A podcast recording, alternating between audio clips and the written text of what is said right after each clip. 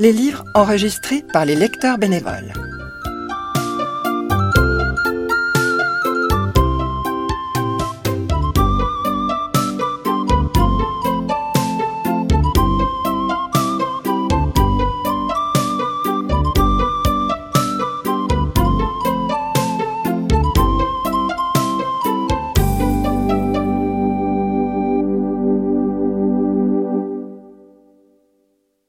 Roman.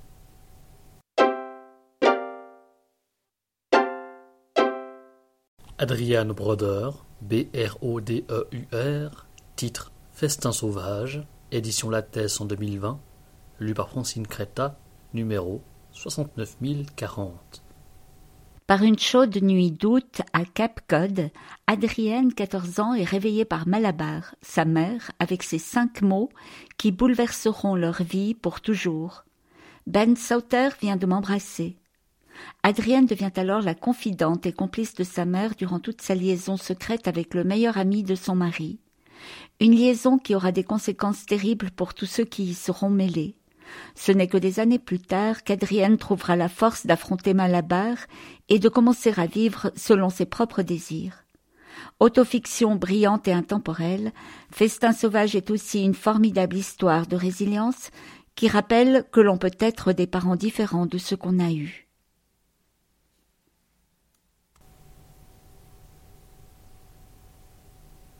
Adrienne Brodeur, Festin Sauvage, durée 8h09, numéro 69040.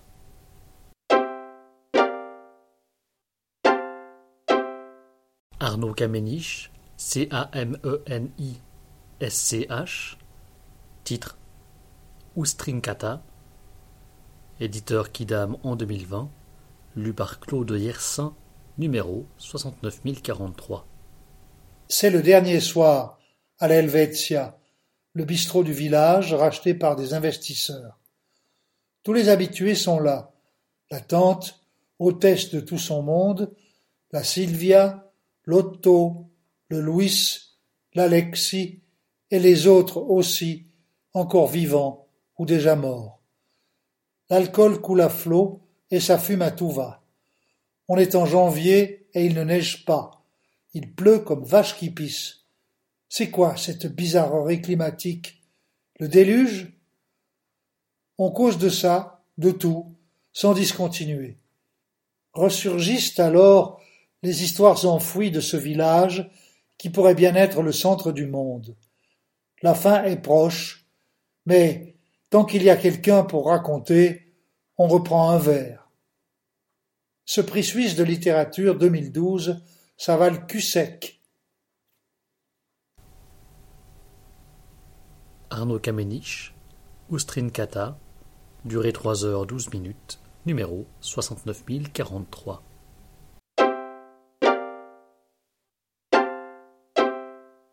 Jeanine Cummins, C-U-M-M-I-N-S, titre American Dirt, édition P. Ray en 2020, lu par Françoise Selem, numéro 69060. Libraire à Acapulco au Mexique, Lydia mène une vie calme avec son mari journaliste Sébastien et leur famille, malgré les tensions causées dans la ville par les puissants cartels de la drogue. Jusqu'au jour où Sébastien, s'apprêtant à révéler dans la presse l'identité du chef du principal cartel, apprend à Lydia que celui-ci n'est autre que Rahuier, un client érudit avec qui elle s'est liée dans sa librairie. La parution de son article, quelques jours plus tard, bouleverse leur destin à tous. Contrainte de prendre la fuite avec Luca, son fils de 8 ans, Lydia se sait suivie par les hommes de Rahuier.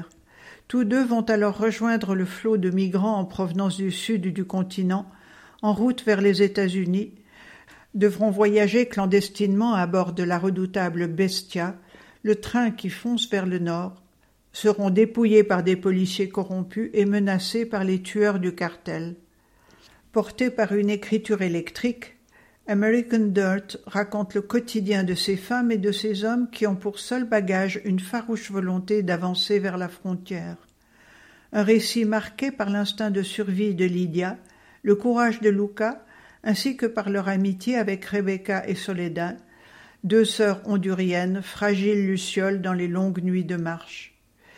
Impoignant aux rêves de milliers de migrants qui risquent chaque jour leur vie, American Dirt est aussi le roman de l'amour d'une mère et de son fils qui, au cœur des situations tragiques, ne perdent jamais espoir. Un livre nécessaire à notre époque troublée.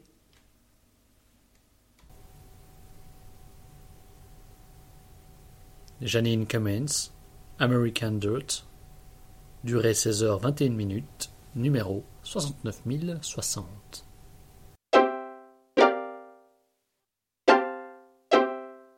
Claire Fuller, F-U-L-L-E-R, titre « L'été des oranges amères », édition Stock en 2020, lu par Denise von Arx, numéro 69073. À 39 ans, Frances Jellicoe s'apprête à vivre son premier été de liberté. Enfin délivrée de son tyran de mer, elle a été missionnée pour faire l'état des lieux du domaine de Lentons, au cœur de la campagne anglaise. La maison abrite déjà Peter et Cara, un couple aussi séduisant que mystérieux, avec qui elle se lie d'amitié. Quand Frances découvre un Judas dans le plancher de sa chambre, qui offre une vue plongeante sur leur salle de bain, sa fascination pour eux ne connaît plus de limite. Alors que l'été se consume, que les bouteilles de vin se vident et que les cendres de cigarettes se répandent sur le mobilier antique, Frances commence à entrevoir le passé tourmenté de Cara. La vérité laisse place aux mensonges, les langues se délient et les souvenirs ressurgissent au risque de faire basculer cet été 1969.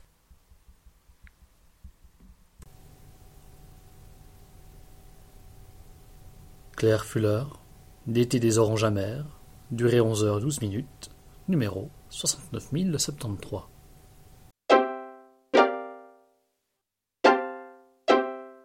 Maxime Gorki, G-O-R-K-I, titre « Les époux Orloff », édition Alia en 2020, lu par Françoise Dufour, numéro 69033.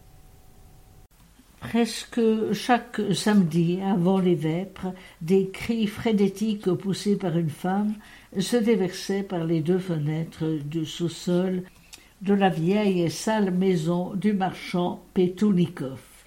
Ils emplissaient la cour étriquée, jonchée d'un bric-à-brac hétéroclite et encombrée de remises en bois, fléchissant de guingois tant elles étaient vétustes. « Arrête ! Arrête, Saulard, maudit !» cria la femme d'une voix basse de contralto. « Lâche-moi !» lui répondait la voix du ténor de l'homme. « Je ne te lâcherai pas, monstre !» « Quelle blague ! Tu me lâcheras !» « Tue-moi, je ne te lâcherai pas. »« Toi, quelle blague, mécréante !»« Bonnes gens, il m'a tué, bonnes gens !»« Lâche-moi !» Au premier cri, l'apprenti du peintre Souchkov, Siméon Tchijik, qui passait des journées entières à mélanger des couleurs dans une des remises de la cour, s'en était échappé, tête baissée. Ses petits yeux noirs comme ceux d'une souris pétillaient, tandis qu'il braillait à pleine gorge. « Les Orloff, les cordonniers qui se battent, ouh là là !» Maxime Gorki, Les époux Orloff, durée 3h03, numéro 69033. Jón Kalman Stefánsson, titre « Lumière d'été puis vient la nuit », édition Grasset en 2020, lu par Jean Fray, numéro 69087. Dans un petit village des fjords de l'Ouest, les étés sont courts. Les habitants se croisent au bureau de poste, à la coopérative agricole, lors des balles. Chacun essaye de bien vivre, voire de bien mourir. Même s'il n'y a ni église ni cimetière dans la commune, la vie avance, le temps réclame son dû.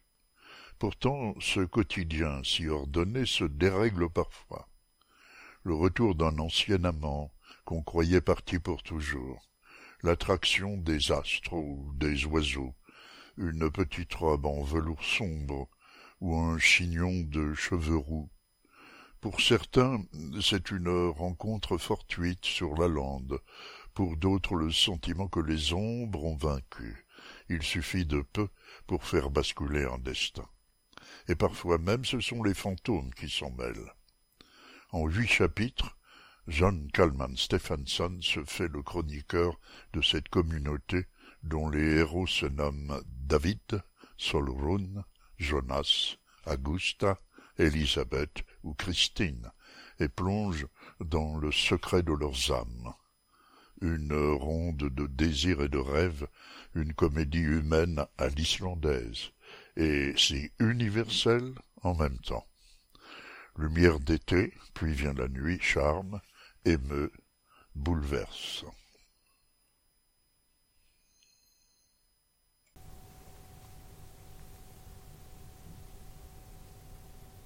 Jón Kalman Stefánsson, Lumière d'été, puis vient la nuit, durée 10h37, numéro 69087.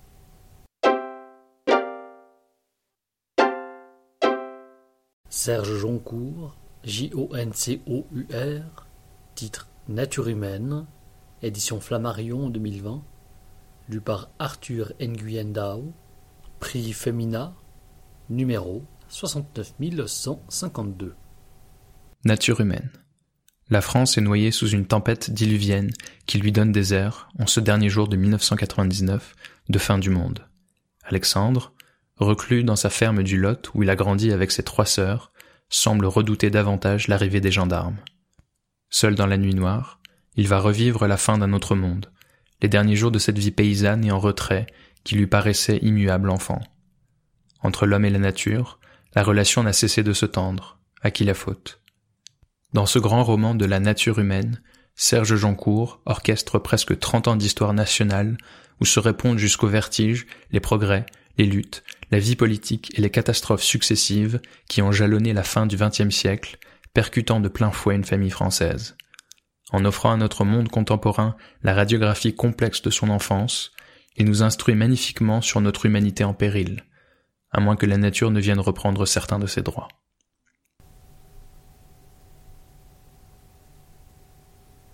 Serge Joncour, Nature humaine, durée 7h58, prix Femina, numéro 69152.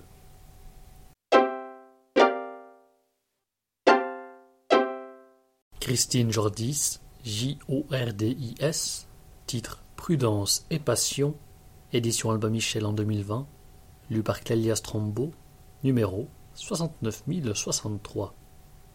Dans Raison et Sentiment, Jane Austen opposait 2 sœurs qui proposaient 2 regards sur la vie. Elinor défendant la modération et la sagesse, Marianne personnifiant les dangers de l'audace. Au terme de leur affrontement, la première se construisait une vie heureuse, la seconde se résignait à s'ajuster au monde tel qu'il est. Christine Jordis transpose cette matière anglo-saxonne dans la France d'aujourd'hui, dominée selon elle par la tyrannie du nouvel ordre moral. Elinor, toujours aussi prudente, qui s'appelle désormais Helena, retrouve Marianne, toujours aussi exaltée. Lors de discussions enflammées, elles débattent des questions qui les hantent. Dans le tumulte ambiant, face aux pressions exercées, quel comportement adopter ? Faut-il s'engager, se replier sur soi, fuir ? Le lecteur fasciné suit avec beaucoup de tendresse et d'intérêt des personnages qui, comme tout un chacun, nourrissent des espoirs, font face à des désillusions, aiment, résistent, vivent. Jane Austen nous prodiguait une leçon de vie. Christine Jordis, en romancière subtile, la reprend à son compte et nous pose une question. Veux-tu la vérité ou plaire à un monde qui ment ?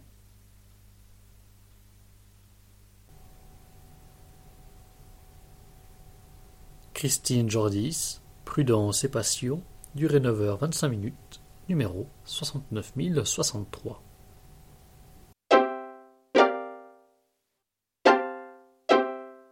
Eduardo Lago, L-A-G-O, titre Appelle-moi Brooklyn, édition Stock en 2009, lu par Christiane Messudan, numéro 69062. Nestor Oliver Chapman, journaliste new-yorkais, enterre son ami, Gal Ackerman, écrivain torturé et alcoolique notoire, qui n'a jamais réussi à terminer son roman, Brooklyn, éparpillé dans des centaines de notes et de carnets. Il décide alors de le finir à sa place et de reconstituer son histoire éclatée. Sa biographie complexe liée à la guerre civile espagnole et son histoire d'amour avec la jeune Nadia Orloff, car ce roman est aussi une déclaration d'amour à Brooklyn, la fille qu'ils n'auront jamais. Eduardo Lago met ici en scène un couple excentrique, celui de l'écrivain et de son biographe, et ressuscite avec sensualité la mémoire, tant individuelle que collective.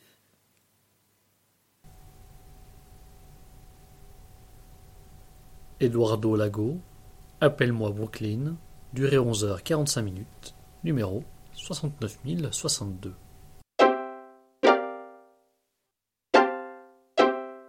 Tiffany McDaniel, MCDANIEL, titre Betty, édition Kalmeister en 2020, lu par Martine Moana, numéro 69076. La petite indienne, c'est Betty Carpenter, née dans une baignoire, 6e de 8 enfants. Sa famille vit en marge de la société, car si sa mère est blanche, son père est Cherokee. Lorsque les Carpenter s'installent dans la petite ville de Breathed, après des années d'errance, le paysage luxuriant de l'Ohio semble leur apporter la paix. Avec ses frères et sœurs, Betty grandit, bercée par la magie immémoriale des histoires de son père. Mais les plus noirs secrets de la famille se dévoilent peu à peu. Pour affronter le monde des adultes, Betty puise son courage dans l'écriture. Elle confie sa douleur à des pages qu'elle enfouit sous terre au fil des années, pour qu'un jour, toutes ces histoires n'en forment plus qu'une, qu'elle pourra enfin révéler. Betty raconte les mystères de l'enfance et la perte de l'innocence.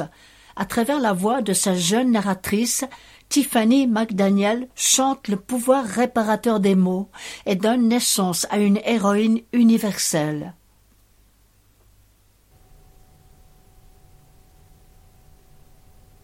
Tiffany McDaniel, Betty, durée 15h48, numéro 69076.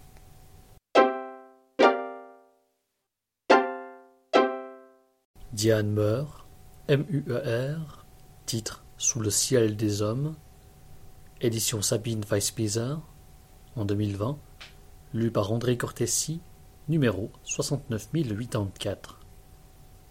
Rien ne semble pouvoir troubler le calme du Grand-Duché d'Épône.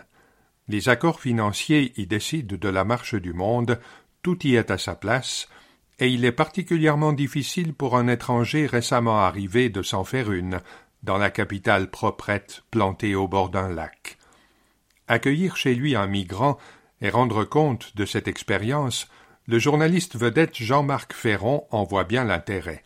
Il ne lui reste qu'à choisir le candidat idéal pour que le livre se vende. Ailleurs, en ville, quelques amis se retrouvent pour une nouvelle séance d'écriture collective. Le titre seul du pamphlet en cours, « Remonter le courant », critique de la déraison capitaliste, sonne comme un pavé dans la mare endormie qu'est le micro-État. Subtile connaisseuse des méandres de l'esprit humain, Diane Meur dévoile petit à petit la vérité de ces divers personnages liés par des affinités que parfois ils ignorent eux-mêmes. Tandis que la joyeuse bande d'anticapitalistes remonte vaillamment le courant de la domination, l'adorable Hossein va opérer dans la vie de Ferron un retournement bouleversant et lourd de conséquences. C'est aussi que le pamphlet, avec sa charge d'utopie jubilatoire, déborde sur l'intrigue et éclaire le monde qu'elle campe. Il apparaît ainsi au fil des pages que ce grand-duché imaginaire et quelque peu anachronique n'est pas plus irréel que le modèle de société dans lequel nous nous débattons aujourd'hui. Doublant sa parfaite maîtrise romanesque d'un regard malicieusement critique, Diane Meur excelle à nous interroger. Sous ce ciel commun à tous les hommes, l'humanité n'a-t-elle pas, à chaque instant, le choix entre le pire et le meilleur ?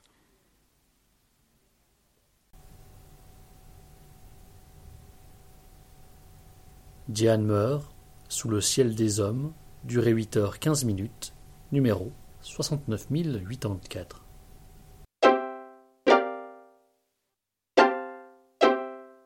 Nadine Monfils, Monfils, titre Le souffleur de nuages, édition Fleuve en 2020, lu par Karine Grémaud-Métro, numéro 69035. Franck, chauffeur de taxi, est triste parce que son chat est mort, que sa vie est monotone et qu'il est seul.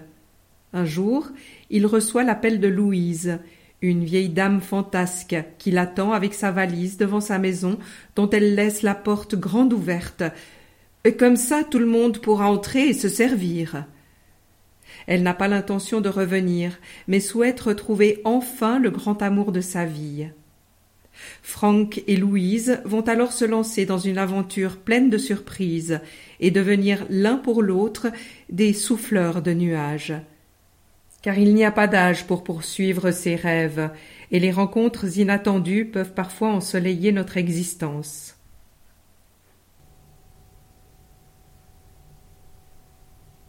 Nadine Monfils, Le souffleur de nuages, durée 2h49, numéro 69035.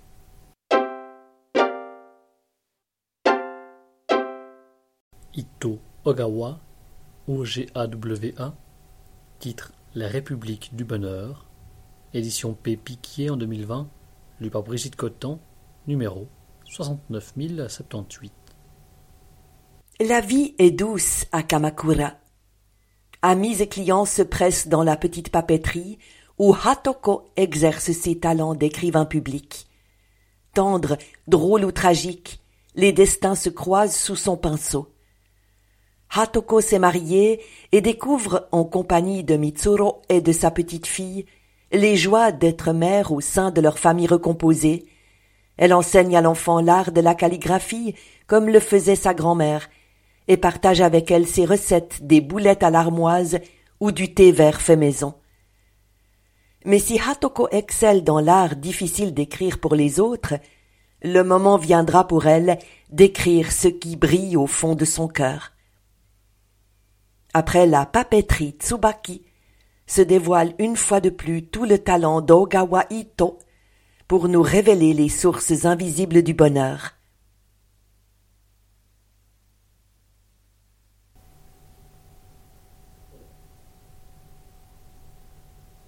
Ito Ogawa, La République du Bonheur, durée 6h21, numéro 69078.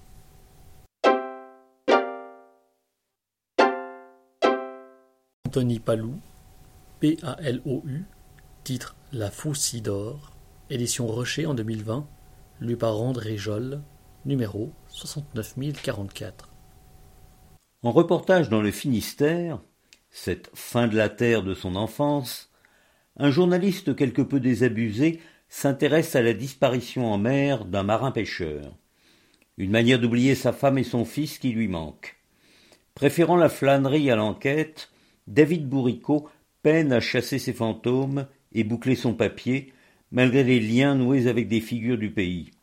La patronne du bistrot où il a ses habitudes, un peintre nain, double de Toulouse-Lautrec, ou encore Clarisse, la jolie veuve du marin-pêcheur. Retrouvera-t-il, grâce à eux, le goût de la vie ? Anthony Palou, La Faucille d'or, durée 3h09, numéro 69044.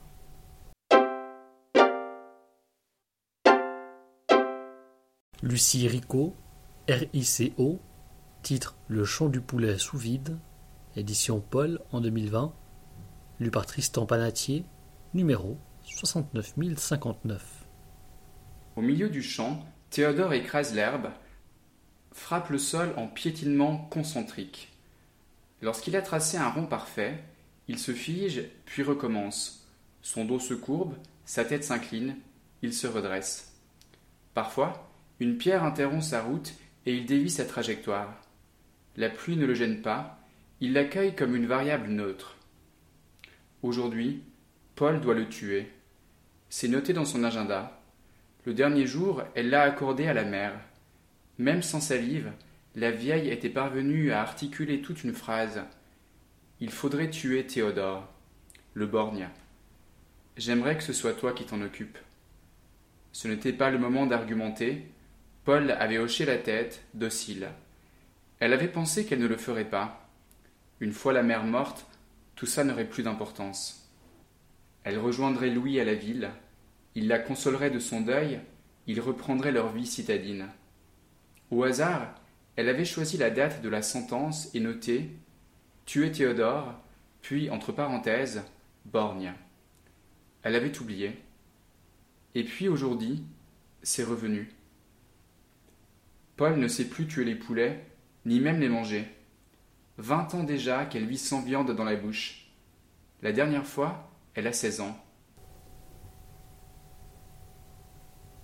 Lucie Rico, Le chant du poulet sous vide, durée 5 heures 4 minutes, numéro 69059.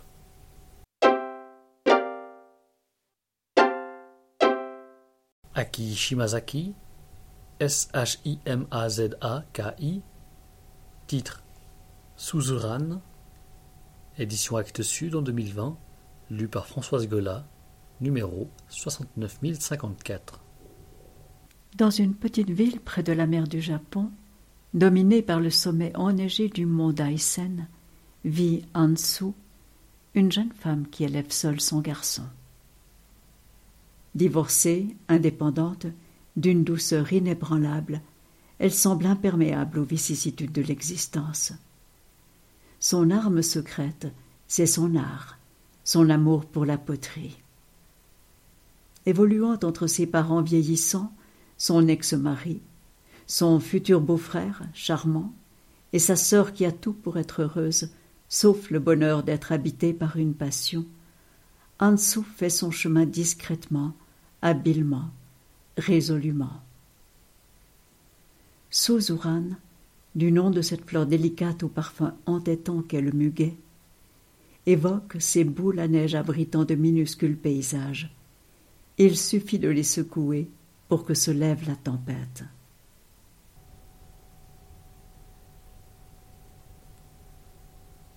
Aki Shimazaki, Suzurane, durée 3 heures 12 minutes, numéro 69054.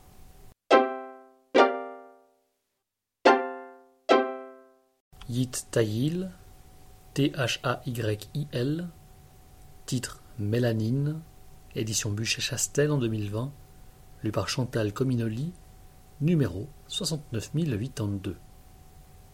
À 60 ans passés, Francis Newton Xavier, poète et artiste culte installé à New York, décide de quitter l'ambiance délétère qui s'abat sur Manhattan au lendemain du 11 septembre et de rentrer en Inde. Ce voyage sera l'occasion de dresser le portrait réjouissant d'un créateur radical et de la société dans laquelle il a évolué.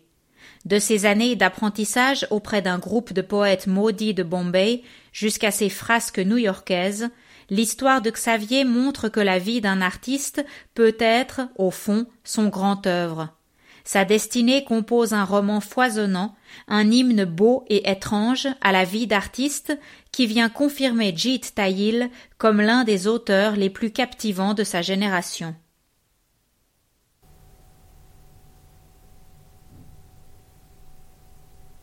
Jeet Thayil, Mélanine, durée 19 heures 5 minutes, numéro 69082.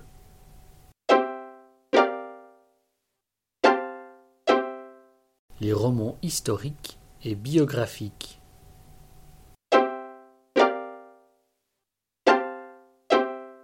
Alain Bagnoud, B-A-G-N-O-U-D, titre La vie suprême, édition de l'Air en 2020, lu par Pierre-Bernard Elzig, numéro 69039. Nous sommes en 1873. Le jeune Bess vit dans un village montagnard. Il est pauvre, sans avenir, rêve de mener une « vie suprême » entre guillemets, et espère un événement qui va la lui offrir. Un jour, un faux monnayeur apparaît dans la vallée. Il s'appelle Joseph Samuel Farinet. Appâté par le changement que ce nouveau venu promet, Bess fait tout pour devenir un de ses associés. La bande se constitue, les rêves se concrétisent, des intrigues bouleversent la petite société montagnarde. La vie suprême est autant la reconstitution d'une époque que l'analyse d'un mythe et l'histoire d'une libération. Le roman a été inspiré à l'auteur par un de ses arrière-arrière-grands-pères. Celui-ci est apparu dans la région après que des événements historiques, la fabrication de fausses monnaies, ont rendu célèbre sa vallée d'origine. Alain Bagnoud imagine une histoire expliquant sa venue.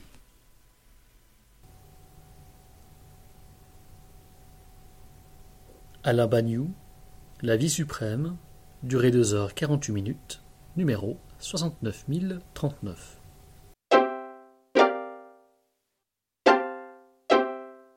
Ulrich Alexander Boschwitz, B-O-S-C-H-W-I-T-Z,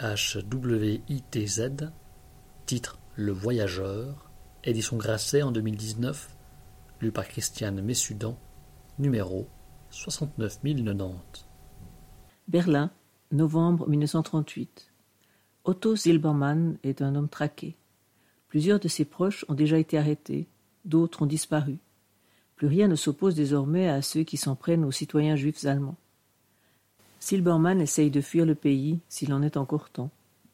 De train en train, de gare en gare, son voyage se transforme en course effrénée au cours de laquelle il rencontre d'autres juifs en danger, des Allemands ordinaires et des nazis déterminés. Mais quand toutes les portes se ferment, c'est surtout sa propre peur qu'il faut affronter. Le Voyageur est un témoignage romanesque unique de la situation en Allemagne au moment de cet événement que les manuels d'histoire appellent aujourd'hui Nuit de cristal. La redécouverte de ce texte que l'on pensait disparu avec son auteur, mort en 1942, et sa publication dans le monde entier constituent un événement littéraire majeur.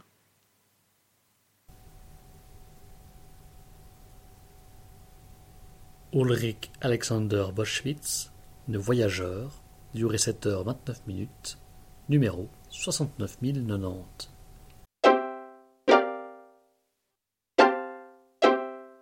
C.G. Dai, D.A.I., titre Les caves du Potala, édition Gallimard en 2020, lu par Madiana Roy, numéro 69032. 1968, palais du Potala au Tibet. L'ancienne demeure du Dalaï Lama est occupée par une petite troupe de très jeunes gardes rouges fanatisés, étudiant à l'école des beaux-arts, mené par un garçon particulièrement cruel, le loup.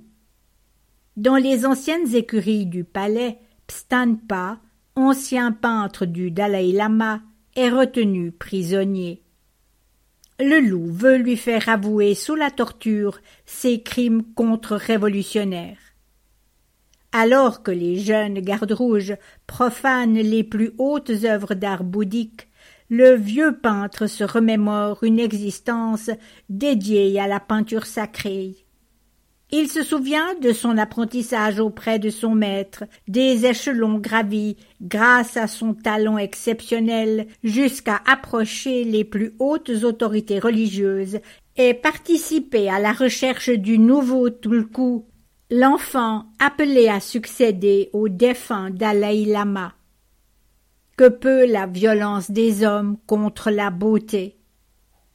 Dai Sijé nous fait pénétrer dans un univers d'harmonie et de méditation, nourri par l'évocation d'une tradition séculaire très raffinée que l'écrivain connaît à la perfection, empreint d'une sensualité étonnante dans la description de l'art tibétain. Ce nouveau roman de l'auteur de Balzac et la petite tailleuse chinoise procure un sentiment de dépaysement absolu dans l'espace et dans le temps.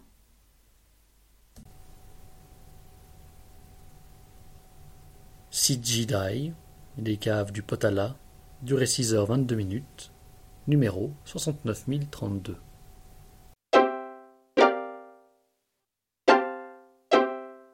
Caroline Deyns, D.E.Y.N.S., titre Perdu, le jour où nous n'avons pas dansé, édition P. Ray en 2015, lu par Marie-Christine Mevel, numéro 69088. Elle révolutionna la danse, connut un succès mondial, électrisa les audiences, inspira les plus célèbres artistes qui tentèrent de capter son éclat singulier.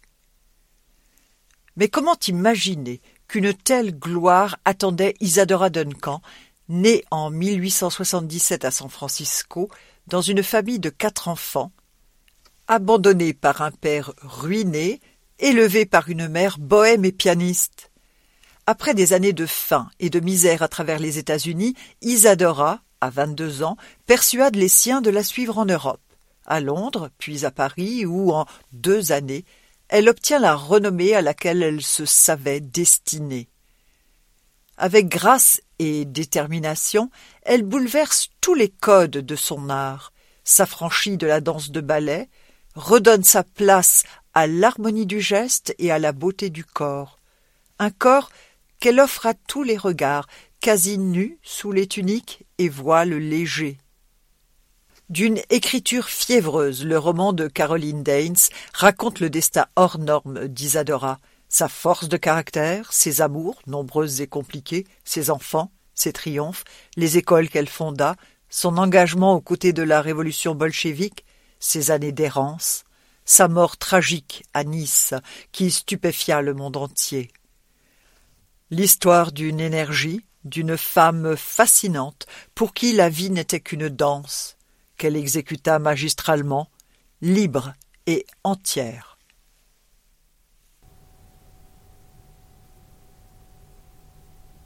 Caroline Deyns, perdue, le jour où nous n'avons pas dansé, durée 10h09, numéro 69088.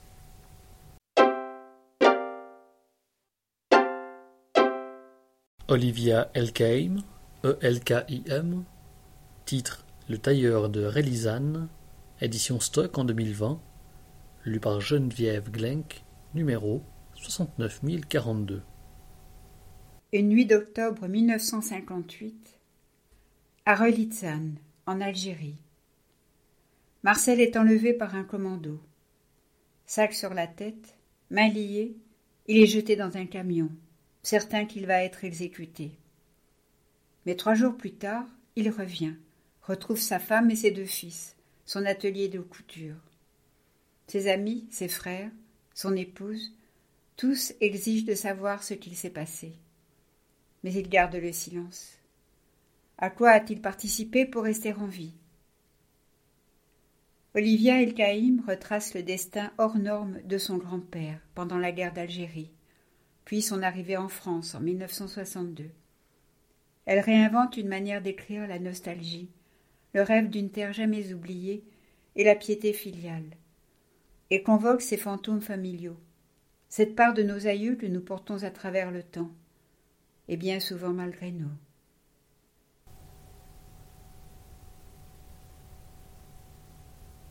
Olivia Elkaïm, le tailleur de Rélisane, durée 6h25, numéro 69042.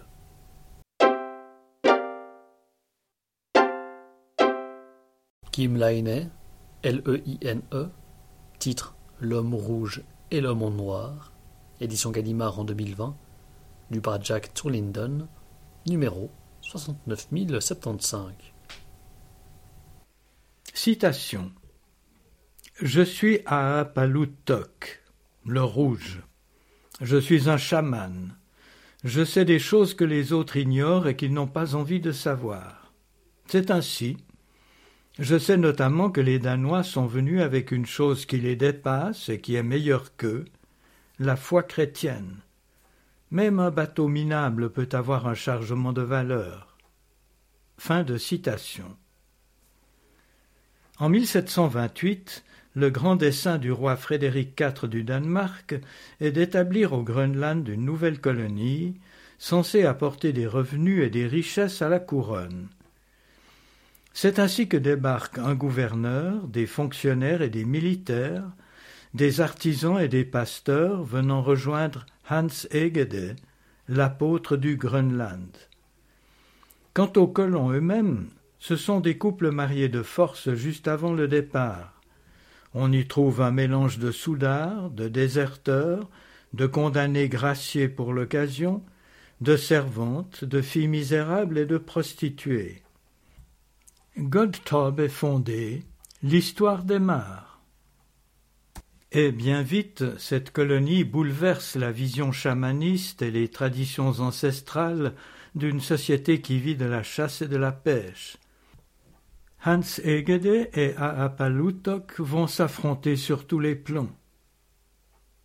L'homme rouge et l'homme en noir n'est pas seulement l'histoire de la lutte entre un Angakok inuit et un pasteur protestant danois.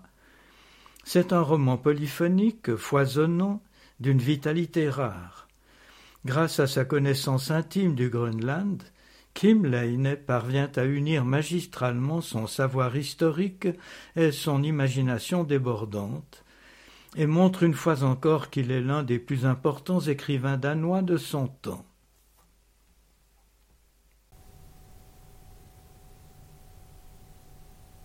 Kim Leine, L'homme rouge et l'homme en noir, durée 24 heures 29 minutes, numéro 69075.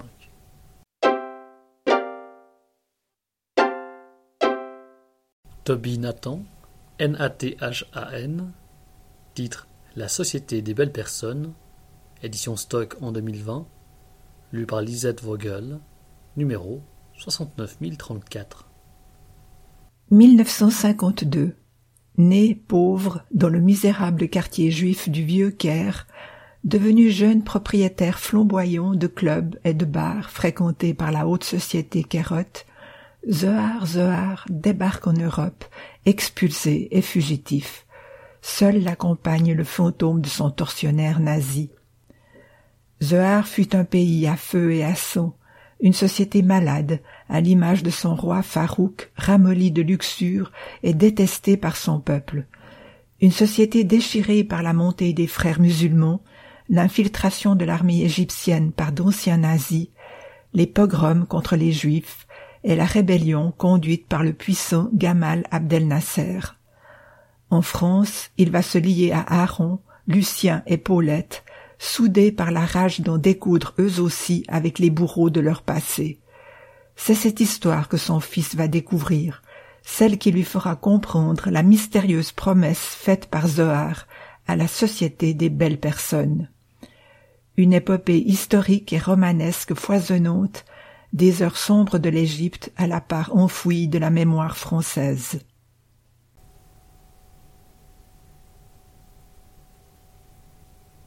Toby Nathan, La Société des Belles Personnes, durée 10 heures 9 minutes, numéro 69034.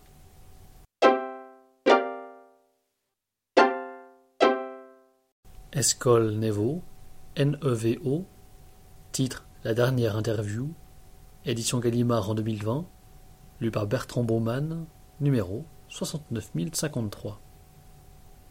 Un écrivain israélien à succès, qui ressemble étrangement à l'auteur, a accepté de répondre aux questions d'internautes sur ses livres. Chaque interrogation l'amène à s'ouvrir sur le couple qu'il forme avec Dikla, à avouer ses relations compliquées avec ses enfants, ou encore à partager ses angoisses pour son meilleur ami, Harry, atteint d'un cancer. Sa vie tombe en ruine et ce questionnaire lui permet d'en parcourir les méandres, tissant la toile de sa propre histoire, au sein de laquelle il va et vient dans le temps, laissant progressivement apparaître les instants décisifs. Dans ce roman tout en finesse, le narrateur livre avec humour une analyse désabusée de ce qu'il est et de son incorrigible besoin de transformer la réalité en fiction. En nous plongeant dans le quotidien de cet écrivain, Eshkol Nevo met en lumière des moments ordinaires qui nous touchent en plein cœur.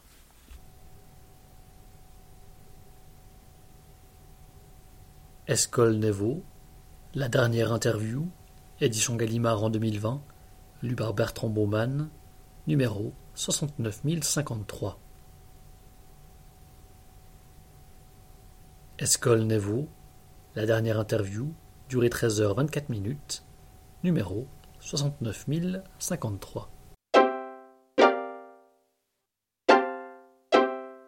Jean-René van der Pleesten, V-A-N espace D-E-R espace P-L-A-E T.S.E.N., titre Le métier de mourir, édition Grasset en 2020, lu par Françoise Dufour, prix Renaudot des lycéens, numéro 69047.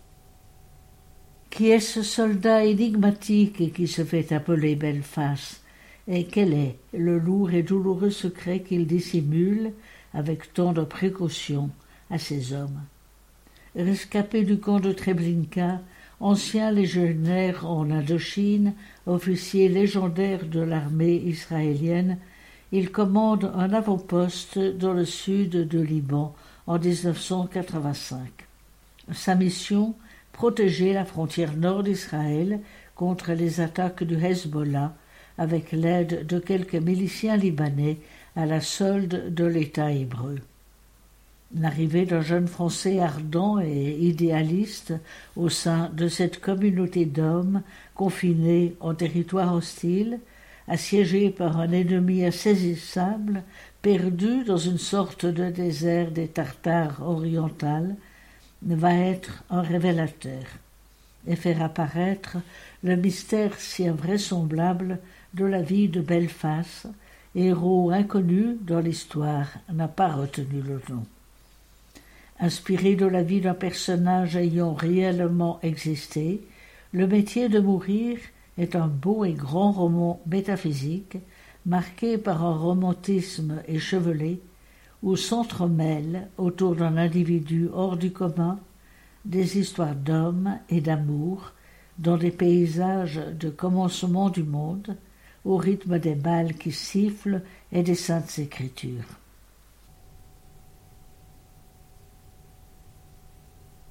Jean-René van der Plasten, Le métier de mourir, durée 7h45, prix Renaudot des lycéens, numéro 69047.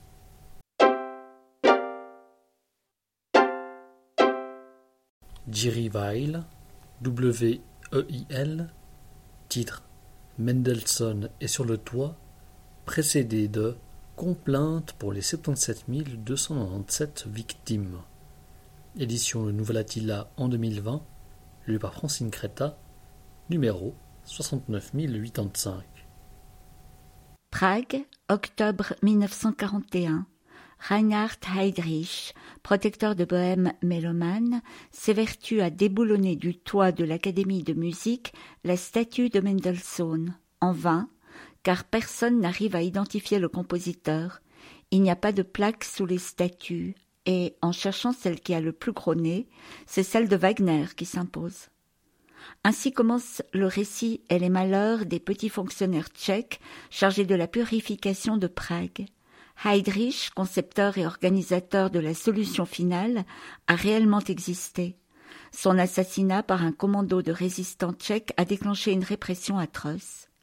Weil, qui fait partie des quelques milliers de survivants, a conçu ce livre pour conjurer ces années de clandestinité.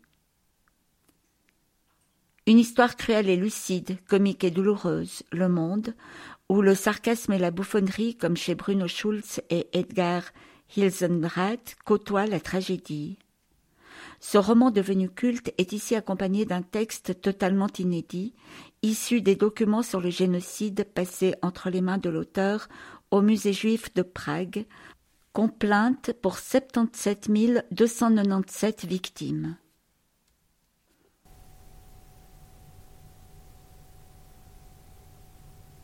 Jiri Weil, Mendelssohn est sur le toit, précédé de Complainte pour les 77 297 victimes, durée 9h16, numéro 69085.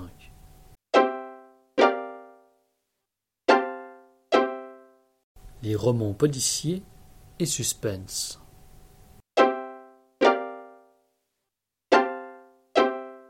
Marina Carrère Doncos, C-A-R-R, accent grave R-E, espace D, apostrophe E-N-C-A-U-S-S-E, titre Les enfants du secret, édition Héloïse d'Ormesson en 2020, lu par Jocelyne Butet-Sovilla, numéro 69091.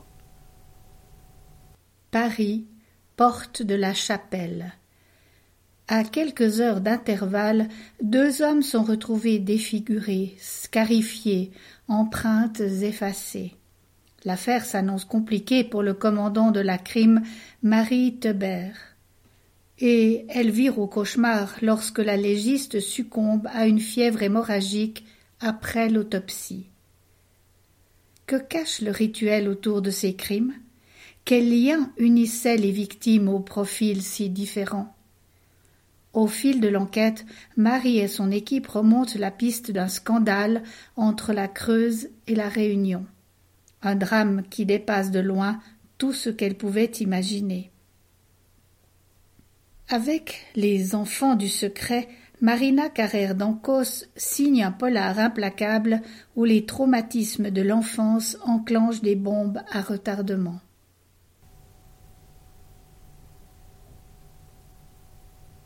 Marina Carrère d'Ancos, Des enfants du secret, durée 4 heures 7 minutes, numéro 69091.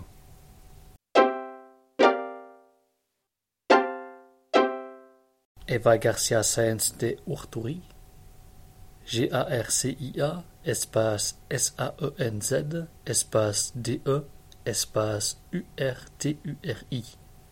Titre: Le silence de la ville blanche, édition Fleuve en 2020, lu par Françoise Dufour, numéro 69086. Dans la cathédrale de Santa Maria à Vittoria, un homme et une femme d'une vingtaine d'années sont retrouvés assassinés dans une scénographie mystérieuse, entièrement nus, se touchant la joue dans un geste amoureux alors qu'ils ne se connaissaient pas. Détail encore plus perturbant, l'autopsie montrera que leur mort a été causée par des abeilles insérées dans leur bouche. La mise en scène rappelle une série de crimes qui a terrorisé la ville 20 ans auparavant, sauf que l'auteur de ces actes, jadis membre apprécié de la communauté de Vitoria, est toujours derrière les barreaux. Sa libération conditionnelle étant imminente, qui est le responsable de ces nouveaux crimes et quel est son but? Une seule certitude, l'inspecteur Unai Lopez de Ayala, surnommé Kraken, va découvrir au cours de l'enquête un tout autre visage de la ville. Eva Garcia Sáenz de Urturi, Le silence de la ville blanche, durée 17h42, numéro 69086.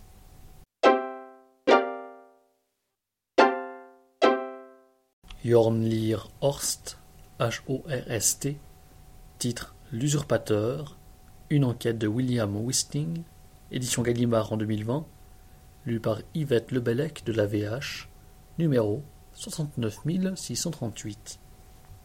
Dans la petite ville de Larvik, à 2 pas de la maison de l'inspecteur Wisting, un homme mort depuis 4 mois est retrouvé chez lui, devant sa télé allumée. La fille de l'enquêteur, Lynn, décide d'écrire un article sur ce voisin disparu dans l'indifférence générale en pleine période des fêtes. Pendant ce temps, Wisting apprend la découverte d'un autre cadavre dans une forêt de sapins avec, dans sa poche, un papier portant les empreintes d'un tueur en série recherché par le FBI. À quelques jours de Noël, par -15 et sous la neige, s'engage une des plus incroyables chasses à l'homme que la Norvège ait connue.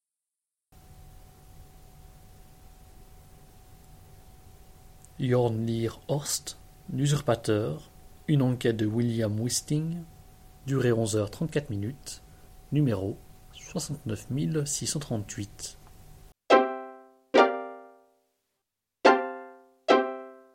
Lilia Sigurdardottir, titre Trahison, édition Métayer en 2020, lu par Hervé Détray, numéro 69045.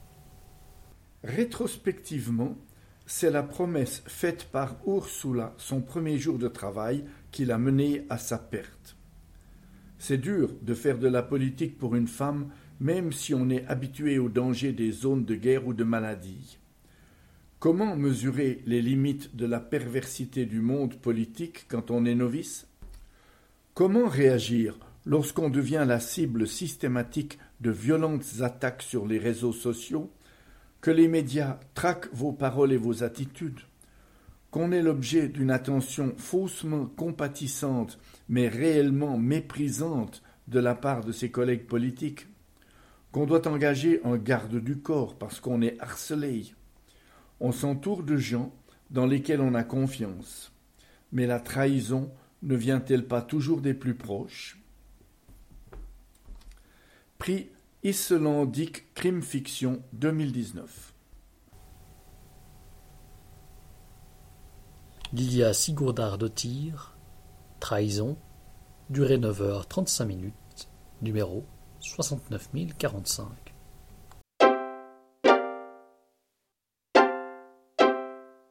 Peter May, M.A.Y., titre Un alibi en béton, édition Rouergue en 2020, lu par Martine Nicolera, numéro 69089. Lucie Martin avait disparu depuis 1989 lorsqu'un promeneur a découvert son corps dans un lac asséché par la canicule de 2003 à proximité de la demeure de ses parents dans le Lot-et-Garonne. Étudiante à Bordeaux, elle travaillait pour une association d'aide à la réinsertion et y avait rencontré un ancien détenu charismatique, Régis Blanc, lequel est aujourd'hui incarcéré à Lannes-Maison pour le meurtre de 3 prostituées qui travaillaient pour lui. Alors que le squelette de Lucie porte des stigmates rapprochant sa mort de celle de ces 3 femmes, Enzo MacLeod reprend l'enquête qui n'est jamais parvenue à confondre avec certitude le serial killer protégé par un alibi en béton. Mais, à son insu, l'obstiné Écossais ouvre une boîte de Pandore qui non seulement ranime d'anciens fantômes depuis longtemps endormis, mais place sa propre famille sous une incoercible menace. Avec ce 6e opus de la série « Assassin sans visage », Peter May confronte son héros enquêteur à l'insupportable vulnérabilité des pères.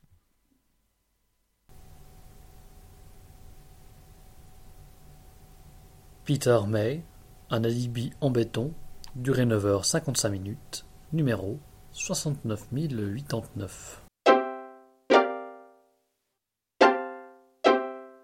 Davies Ruiz Martin, R-U-I-Z espace M-A-R-T-I-N, titre Seule la haine, édition Nouvelle Bibliothèque en 2020, lu par Edgar Reber, numéro 69065.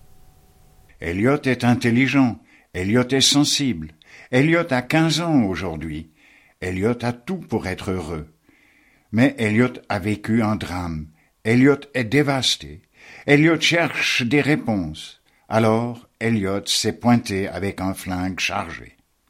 Persuadé que Larry Barney, psychanalyste spécialisé dans les troubles de l'adolescence, est responsable du suicide de son frère, Elliot, 15 ans, se présente armé dans son cabinet.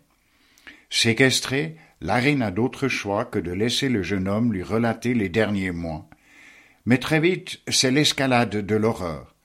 Larry est jeté dans un monde qui le dépasse, aux frontières de l'abject et de l'inhumanité.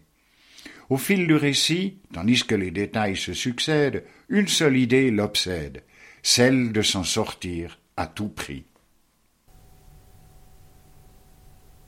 David Ruiz Martin, Seule la haine, durée 6h30, numéro 69065.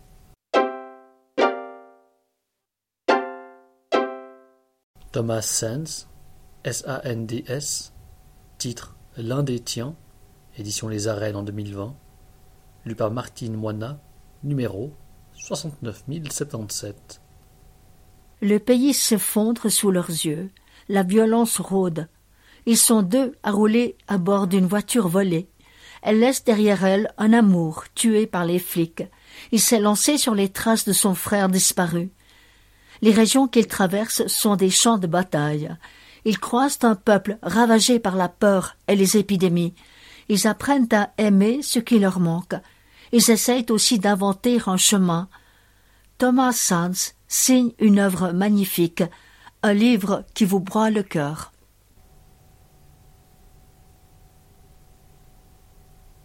Thomas Sands, l'un des tiens, durée 5h59, numéro 69077. Les biographies et témoignages.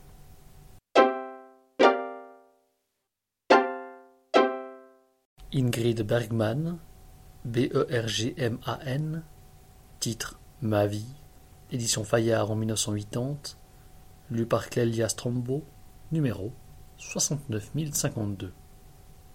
Cher monsieur, j'ai vu vos films Rome, Ville ouverte et Paisa, et je les ai beaucoup aimés. Si vous avez besoin d'une actrice suédoise qui parle très bien l'anglais, qui n'a pas oublié son allemand, qui n'est pas très compréhensible en français et qui en italien ne sait dire que « ti amo », je suis prête à venir faire un film avec vous. Ingrid Bergman. Lorsqu'au printemps 1948, elle envoya ce billet à Roberto Rossellini, Ingrid Bergman, alors au faîte de sa gloire, ne se doutait pas qu'il allait déclencher un des plus grands scandales qu'ait jamais connu le monde du cinéma. Moins de 2 ans plus tard, quand elle quitta son mari, Peter Lindstrom, sa fille Pia et les studios d'Hollywood pour aller rejoindre Rossellini en Italie, la jeune Suédoise, découverte par David Selznick, l'ange d'innocence, héroïne de Casablanca, de Pour qui sonne le glas et tant d'autres productions célèbres, était devenue aux yeux de l'Amérique puritaine un monstre d'amoralité, une mère dénaturée, une femme perdue. Il allait se passer presque 10 ans, année de bonheur et d'orage avec Rossellini, de démêlés avec la presse, de procès, d'inquiétudes maternelles, avant qu'Ingrid, cédant aux supplications de ses admirateurs américains, ne retourne aux États-Unis pour y commencer une nouvelle carrière, celle d'une actrice de grand talent qui devait aboutir 20 ans plus tard à Sonate d'automne.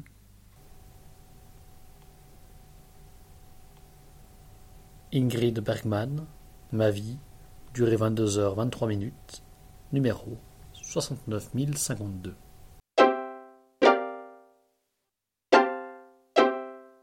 Joseph Chapski, CZAPSKI, titre Terre inhumaine, édition noir sur blanc 2020, lu par Françoise Dufour, numéro 69058.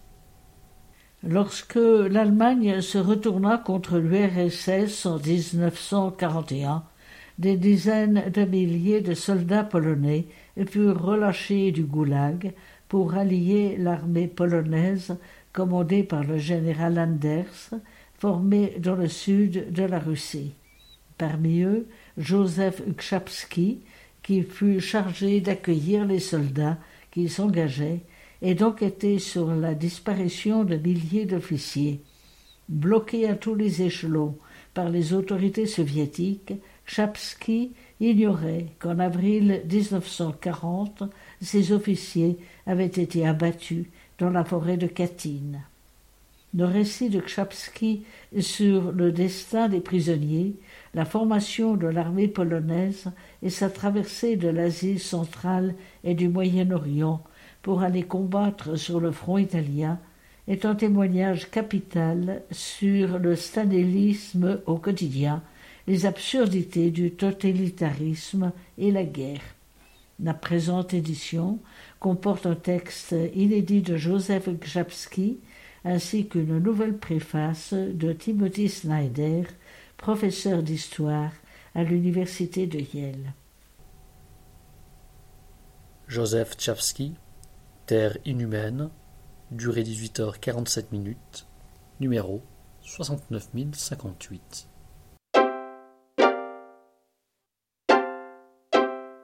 Déborah Lévy, Levy, titre Ce que je ne veux pas savoir, une réponse au Pourquoi j'écris de George Orwell, en parenthèse 1946, fin de la parenthèse, édition du sous-sol en 2020, lu par Madiana Roy, prix Femina étranger, numéro 69056.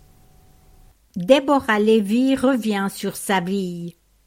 Elle fuit à Majorque pour réfléchir et se retrouver, et pense à l'Afrique du Sud, ce pays qu'elle a quitté, à son enfance, à l'apartheid, à son père, militant de l'ANC emprisonné, aux oiseaux en cage et à l'Angleterre, son pays d'adoption. À cette adolescente qu'elle fut, griffonnant son exil sur des serviettes en papier, telle la marquise Cabrera, se délectant du chocolat magique, elle est devenue écrivaine en lisant Marguerite Duras et Virginia Woolf, en flirtant, sensuelle, avec les mots qui nous conduisent parfois dans des lieux qu'on ne veut pas revoir. Ce dessin toujours inédit que forme le chemin d'une existence. Ce que je ne veux pas savoir est une œuvre littéraire d'une clarté éblouissante et d'un profond secours. Avec esprit et calme, Déborah Lévy revient sur ce territoire qu'il faut conquérir pour écrire. Un livre talisman sur la féminité, la dépression et la littérature comme une opération à cœur ouvert. Déborah Lévy, Ce que je ne veux pas savoir, une réponse au Pourquoi j'écris de George Orwell, en parenthèse 1946, fin de la parenthèse, durée 3h43, prix Femina étranger, numéro 69056.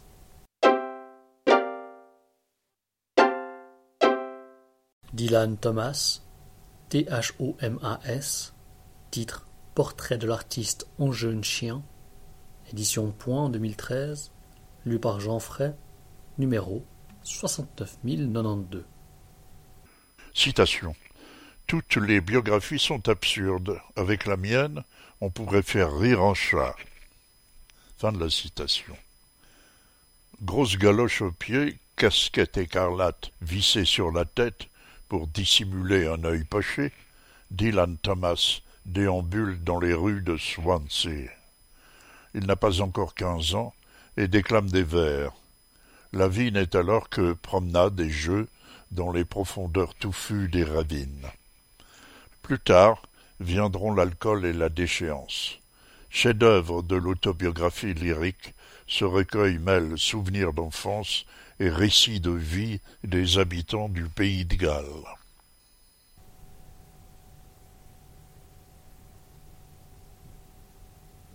Dylan Thomas, Portrait de l'artiste en jeune chien, durée 6h56, numéro 69092.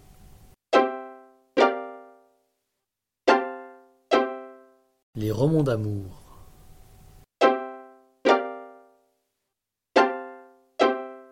Stéphane Audguy, Audguy, titre Histoire d'amour, édition Seuil en 2020, lu par Sarah Boudon de la VH, numéro 68631. Les histoires d'amour ne se ressemblent pas. Cependant, elles entretiennent des correspondances secrètes à travers le temps et l'espace.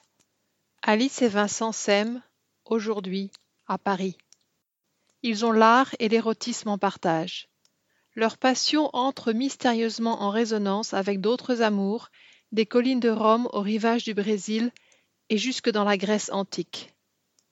Dans cette chasse éperdue où l'on ne sait plus qui fuit et qui assaille, on croise Piero di Cosimo, l'énigmatique peintre de la Renaissance, Diane et Actéon, chasseurs illustres, Aricia et Philippe, égarés en Italie pendant la Seconde Guerre mondiale, et bien d'autres amants pris dans les tumultes de l'histoire.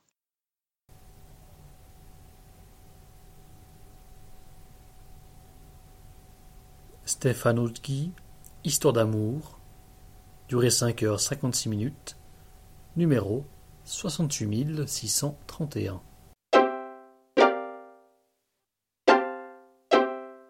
Daniel Steele, Steel, titre Loving, édition Pocket en 2016, lu par Marie-Hélène Veillon de la VH, numéro 68643. jusqu'alors choyée et adulée par son père, célèbre écrivain et coqueluche du tout New York, Bettina Daniels hérite, à la mort de ce dernier, d'une montagne de dettes. La jeune femme doit alors renoncer à son bel appartement, à ses goûts de luxe, et repartir de zéro. Seule, face à la vie dont elle ne connaît pas encore les embûches, seule, face à l'amour dont il lui faudra faire l'apprentissage, Bettina devra découvrir qui elle est vraiment.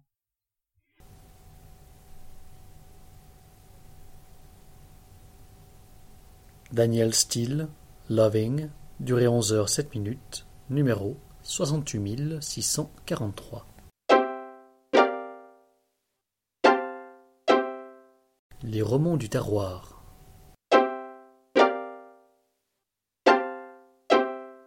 Françoise Bourdin, Bourdin, titre Quelqu'un de bien, édition Belfond en 2020, lu par Michel Georgopoulos de la VH, numéro 68670.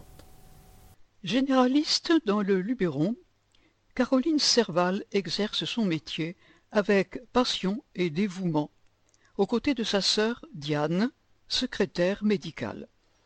Devant la pénurie de médecins qui sévit dans la région, elle doit accepter de plus en plus de patients au détriment de sa vie privée.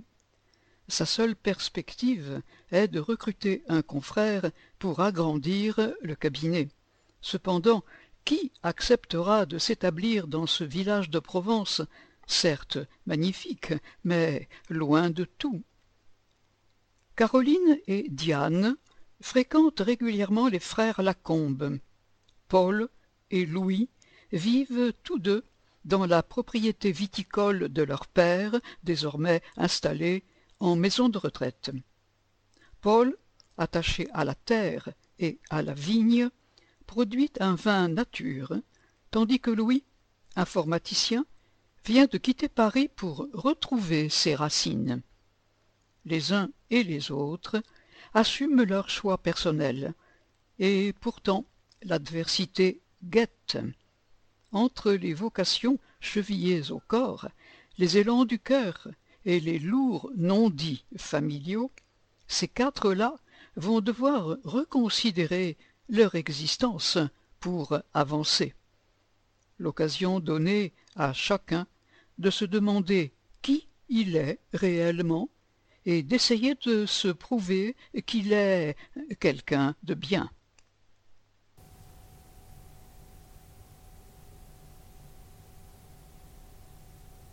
Françoise Bourdin, Quelqu'un de bien, durée 9h33, numéro 68670.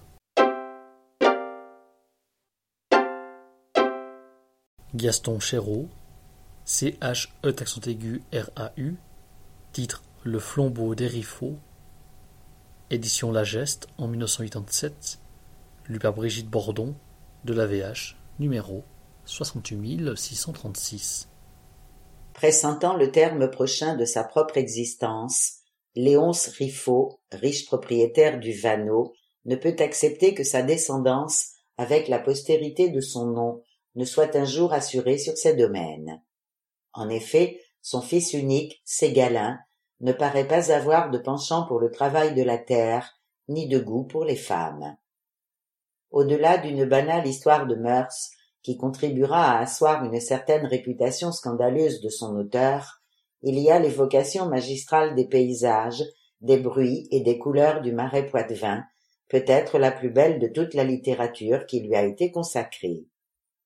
Roman paysan, l'unique de Chéreau, avec sans doute quelques pages de Séverin Dunastier, le flambeau des Riffaut est aussi une évocation réussie de la France rurale de l'immédiate après-guerre, une vision enfin réaliste et critique de l'initiation sexuelle. Surgé.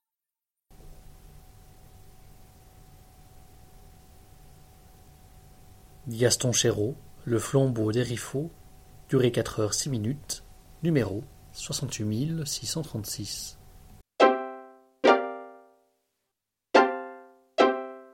L'humour et la satire.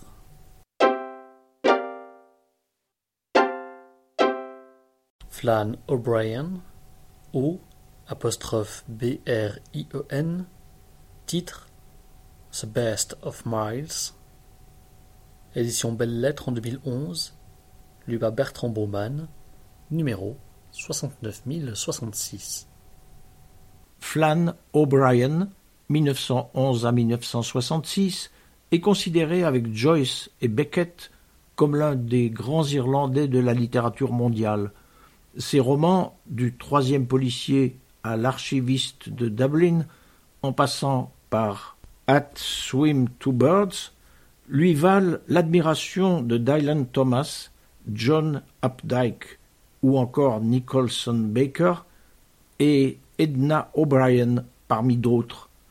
Mais ce sont ses chroniques publiées de 1940 à sa mort dans l'Irish Times, sous le pseudonyme de Miles Nag Coppaleen, écrit M majuscule Y L et S, Na N A, G minuscule, C majuscule, O P A L E N, qui lui valurent celles de ses contemporains. Au fil de ses 30 années de chroniques, Flann O'Brien s'est penché sur toutes les grandes questions qui agitent l'humanité, l'art, la littérature, la mort, mais aussi les usages possibles du ventriloquisme, les raseurs, l'art de passer pour intelligent ou de détamiser la farine. Bourru, bougon, atrabilaire et surtout malpensant, Flann O'Brien dénonce avec jubilation les ridicules tant de la bonne société que du bon peuple d'Irlande. À la fois drôle et cruel, O'Brien versus Miles affiche le rejet des conventions de son siècle et révèle tout l'art quotidien d'un satiriste hors pair, d'un illusionniste délirant à l'humour aiguisé, autrement dit « The Best of Miles ».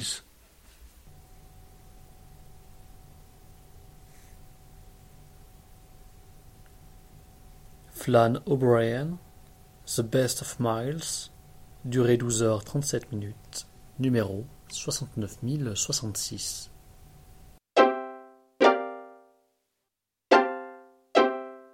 La science-fiction et la dystopie.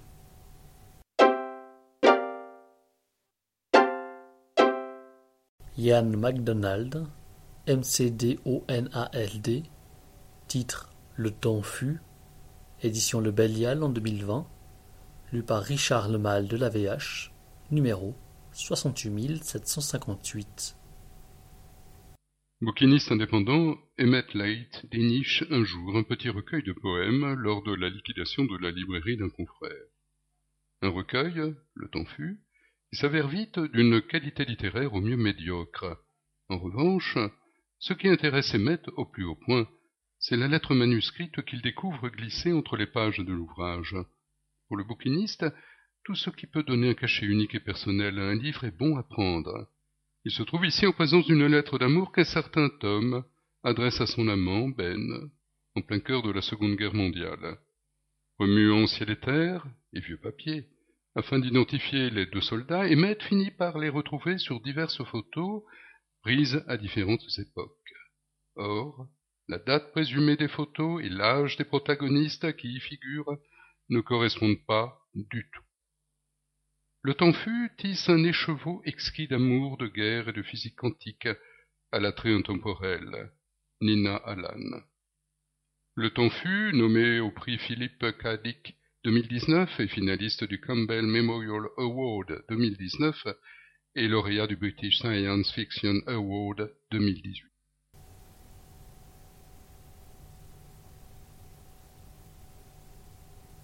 Ian MacDonald, Le temps fut, durée 3h15, numéro 68758.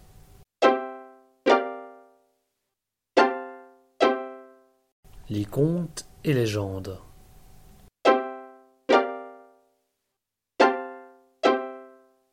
Androula Christophidou, Christophidou, titre Au ciel comme sur la terre, un conte pour très grands enfants.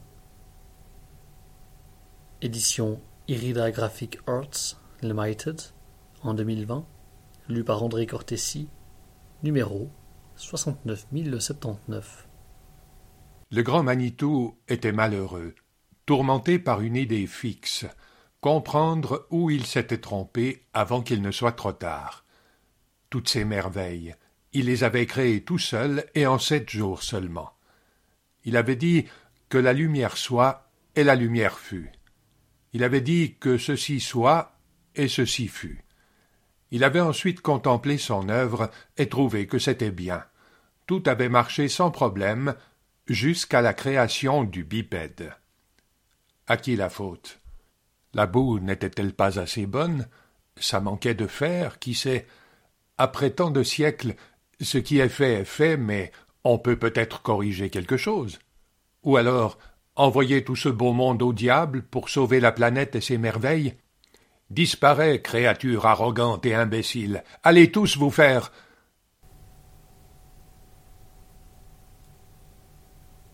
On roula Christophe Idoux, au ciel comme sur la terre, un conte pour très grands enfants.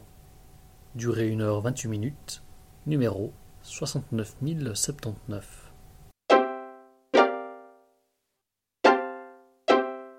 La littérature enfant et jeunesse.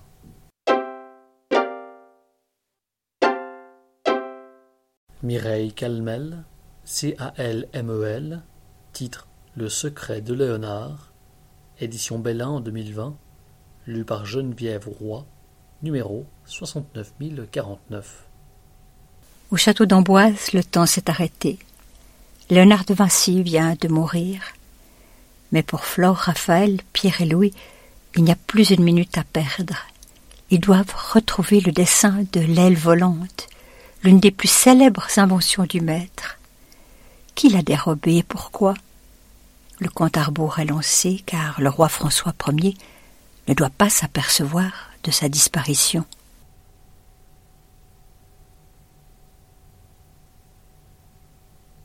Mireille Calmel, Le secret de Léonard, durée 1h59, numéro 69049.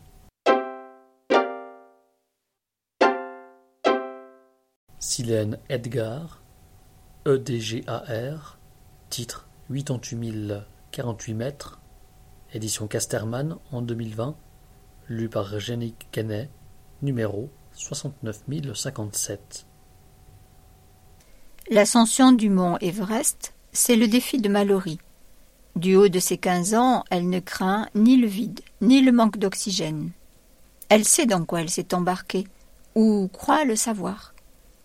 8848 mètres, le toit du monde. 2 mois de préparation sur les flancs de Komolangma, la déesse des neiges, pour 5 minutes au sommet, dans la zone de la mort, entre guillemets. Au pied de la montagne, Mallory est loin d'imaginer tout ce qui l'attend. Un peuple à la culture fascinante, des tonnes d'ordures, les glaciers qui fondent et reculent. L'Everest est bien plus qu'un trophée à conquérir. Silène Edgar, 8848 mètres, durée 5h13, numéro 69057.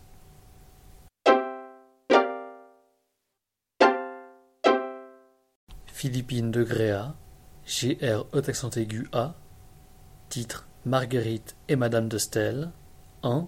Un espion au château de Coppet. Édition Ozu Suisse en 2020, lu par Madiana Roy, numéro 69061. Marguerite, jeune fille souffrant d'amnésie partielle, est accueillie dans la demeure des Necker, les parents de Germaine de Staël, en 1790. Germaine, qui arrive en Suisse quelques mois plus tard, va la prendre sous sa protection est tentée d'en savoir plus sur ses origines mystérieuses. À l'abri dans le château de Coppet, Marguerite va découvrir qu'un complot se trame contre la fille des Necker. Ni une, ni deux, aidée de ses nouveaux amis, elle mène l'enquête.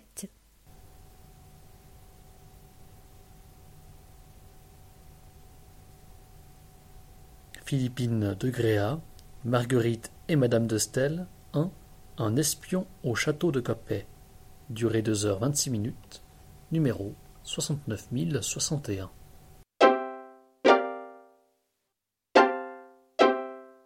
Xavier Laurent Petit, PETIT, titre Les loups du clair de lune, histoire naturelle. Édition L'École des loisirs en 2019, lu par Maude Morel, numéro 69031. Vous rêvez de passer des vacances au bout du monde ? Anna le fait. Le bout du monde, c'est là qu'est partie habiter sa grand-mère. Un endroit perdu dans l'est de l'Australie. La première ville est à 60 kilomètres et le premier voisin, presque aussi loin. Même la pluie ne sait plus où ça se trouve. Ici, on peut se consacrer aux deux choses les plus importantes. Vivre en pleine nature et lire, sans être dérangé par personne. On peut aussi garder ses secrets. Et elle en a des secrets, sa grand-mère. Des secrets qui remontent à des temps très anciens. Des secrets qui ont la forme d'empreintes et de touffes de poils. Des secrets de la plus haute importance. Des secrets qui font battre le cœur, et même un peu trop vite. Xavier Laurent Petit, Les loups du clair de lune, histoire naturelle, durée 1h53, numéro 69031. Les romans policiers enfants.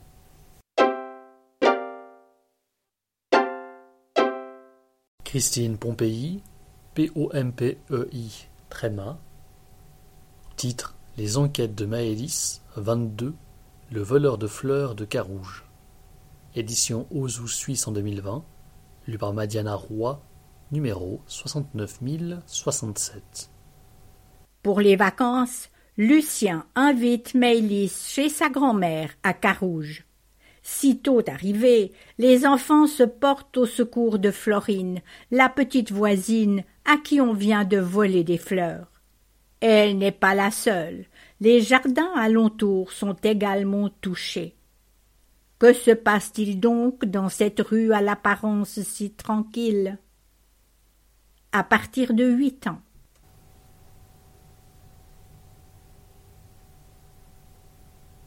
Christine Pompéi, Les enquêtes de Maëlys 22, Le voleur de fleurs de Carouge. Durée 45, numéro 69067.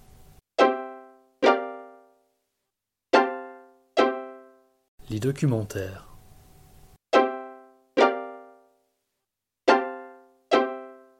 Philosophie, religion, spiritualité.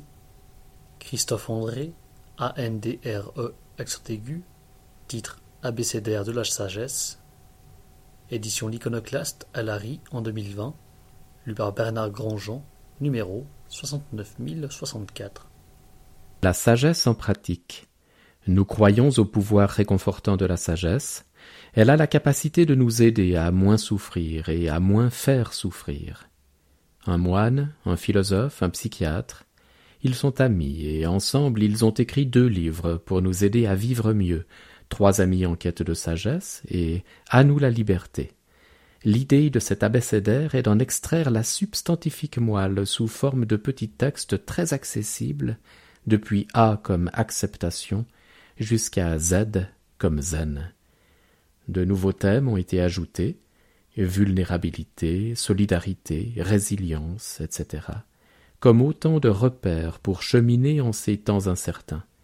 Chacun des auteurs a choisi les mots qui lui sont chers pour confier sa vision, son expérience, les efforts à entreprendre pour être plus cohérent, plus à l'écoute, plus altruiste, plus heureux.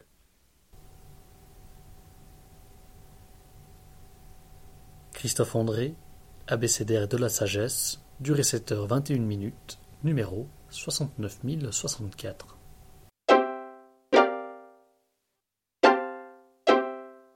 Jacqueline Chabi, CHABBI, Thomas Romer, RO-MER, titre Dieu de la Bible, Dieu du Coran, édition Seuil en 2020, lu par Françoise Dufour, numéro 69 037.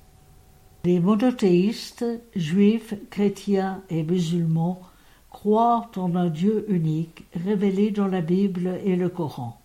Les croyants de bonne volonté parmi eux insistent à bon droit sur ce qui les unit. Il existe pourtant de grandes différences entre ces religions, en particulier à propos des origines de ce Dieu.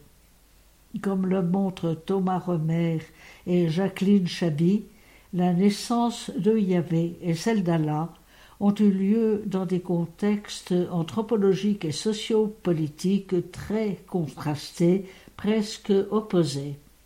Quoi de commun, en effet, entre les petites royautés-États d'Israël et de Juda, entre le 8e et le 6e siècle avant notre ère, confrontés à de puissants empires comme l'Égypte, la Syrie, la Babylonie, la Perse et une petite tribu de l'Ouest arabique au 7e siècle de notre ère, à l'écart des routes caravanières, en dépendance vitale de l'eau. Ces conditions historiques ont forcément marqué l'identité et le devenir du Dieu de chaque tradition. Un dialogue, en vérité, entre le judaïsme, le christianisme et l'islam ne saurait masquer ces différences. Celui de ce livre, entre Thomas Remer et Jacqueline Chabi, bouscule aussi les certitudes de tous les fanatiques d'une lecture littérale de la Bible et du Coran.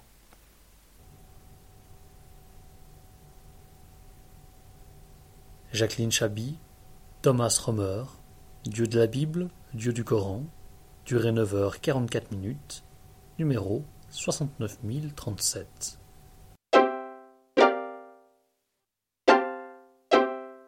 Kamlesh Patel, P-A-T-E-L, titre Earthfulness, la méthode, édition Infolio en 2020, lu par Anouk Jourian, Christiane Sordel, Claude Ambert, numéro 69080. Au cours d'un dialogue riche et stimulant, Kamlesh Patel répond aux questions de Joshua Pollock sur les multiples aspects de la recherche spirituelle et partage 40 ans d'engagement, d'expérience, de compréhension et de découverte dans ce domaine. Dans un style très direct, il explique ce qu'est la méditation, pourquoi méditer, et ce qui fait la particularité de l'approche Heartfulness, le rôle dynamique et central du cœur, la technique de la régénération, l'efficacité de la transmission yogique. Heartfulness, c'est avant tout une invitation à passer de la pensée au ressenti, de la complexité du mental à la simplicité du cœur. Par son contenu pratique, ce livre permet de faire l'expérience d'une méthode simple et accessible qui a transformé la vie et la conscience de millions de gens.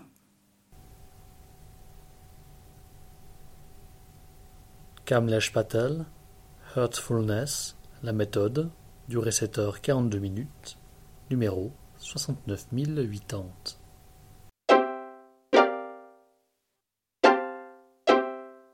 Psychologie, médecine, Sylvie Galland, G-A-L-L-A-N-D, titre La relation entre les adultes et leurs parents, faire évoluer le lien tout au long de la vie. Édition de l'Homme en 2019, lu par Geneviève Roy, Christine Leonardi, numéro 69038. Éprouvez-vous parfois de l'ennui ou de l'agacement quand vous rendez visite à vos parents? C'est le signe qu'un changement devrait intervenir dans votre relation. Mais comment jouer votre rôle de fils ou de fille une fois parvenu à l'âge adulte? Et comment être parent d'adulte? Sylvie Galland aborde ces questions en appuyant ses réflexions sur de multiples témoignages. Elle présente les adaptations nécessaires au cours des différents âges de la vie qui peuvent aller, avec le vieillissement des parents, jusqu'à l'inversion des rôles, décrit les conditionnements qui freinent le cheminement des uns et des autres et propose des voies possibles pour sortir de missions, de loyauté et de systèmes relationnels contraignants. Le but de l'évolution souhaitée, que les parents et leurs enfants devenus adultes trouvent ensemble la juste distance, celles qui permettent une écoute et une reconnaissance mutuelle, des rencontres authentiques et une communication vivante.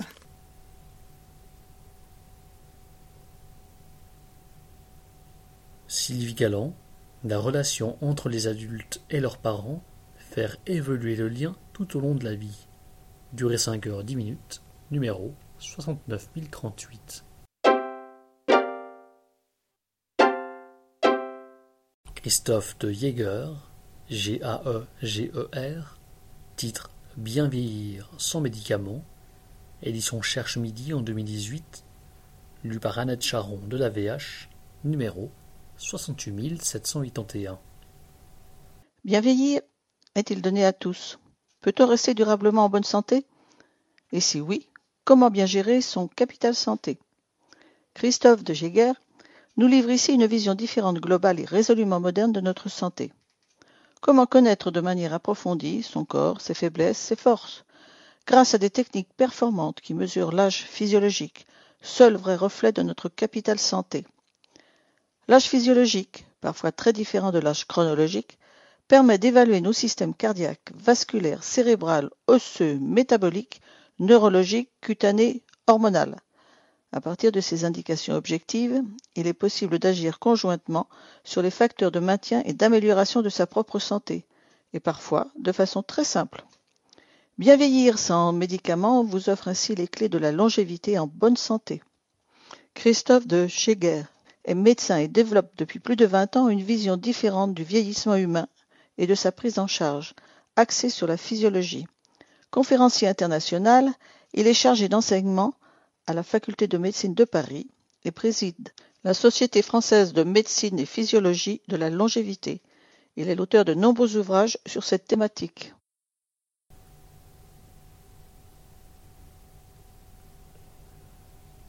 Christophe de Jaeger, Bien vieillir sans médicaments, durée 4 heures 11 minutes, numéro 68781.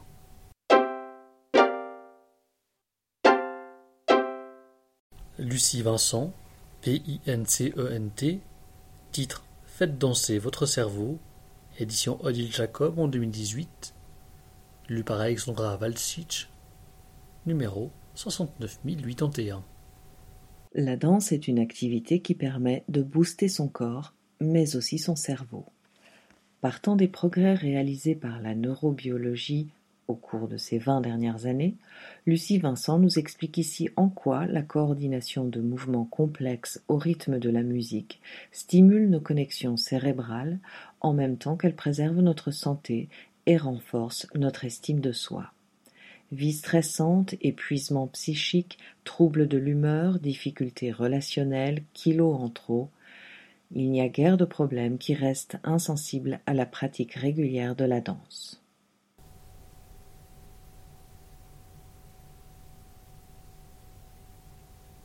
Lucie Vincent, Faites danser votre cerveau, durée 3h52, numéro 69081.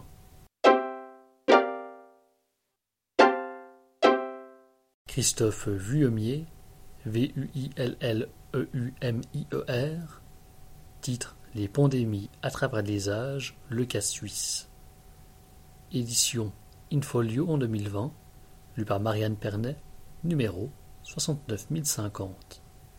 Rares sont les phénomènes comme les épidémies, et plus encore les pandémies susceptibles de provoquer l'extinction du genre humain et d'engendrer des peurs viscérales. Le 4e cavalier des chevaucheurs de l'Apocalypse parcourt le monde à intervalles irréguliers depuis des millénaires, répandant des contagions ayant marqué de manière indélébile l'histoire en modifiant les destins de nombreuses nations, en tuant des centaines de millions d'individus et en ravivant parmi les hommes des haines ataviques. La Suisse n'a évidemment pas échappé aux hécatombes au cours des siècles, subissant successivement les grandes pestes antiques, la mort rampante du XIVe siècle, la variole, le choléra, le typhus et les grippes, grippe russe, grippe espagnole, grippe asiatique, jusqu'à la dernière mutation d'un virus qui nous est familier et qui pourtant, en 2020, est parvenu à faire trembler le monde sur son socle.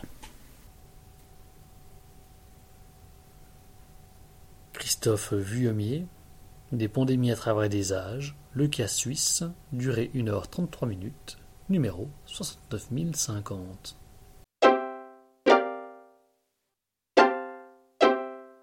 Société, économie, politique, Ronan Bergman, P-E-R-G-M-A-N, titre « Lève-toi et tue le premier », l'histoire secrète des assassinats ciblés commandités par Israël.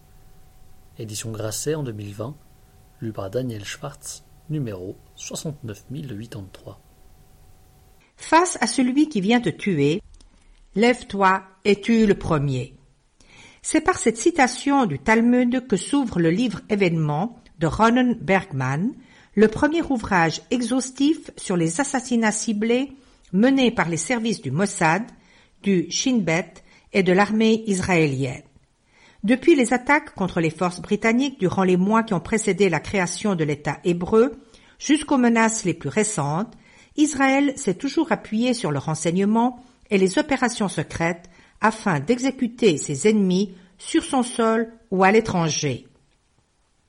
Il a fallu des années d'enquête à l'auteur pour réunir plusieurs milliers de documents et mener des entretiens avec des responsables du Mossad, d'anciens premiers ministres israéliens et des membres de commandos, remontant ainsi toute la chaîne opérationnelle des agents exécutants jusqu'aux plus hautes sphères politiques.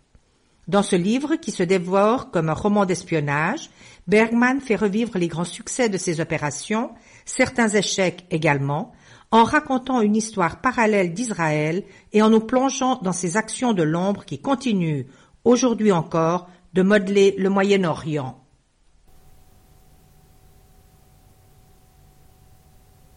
Ronan Bergman, Lève-toi et tue le premier, l'histoire secrète des assassinats ciblés commandités par Israël.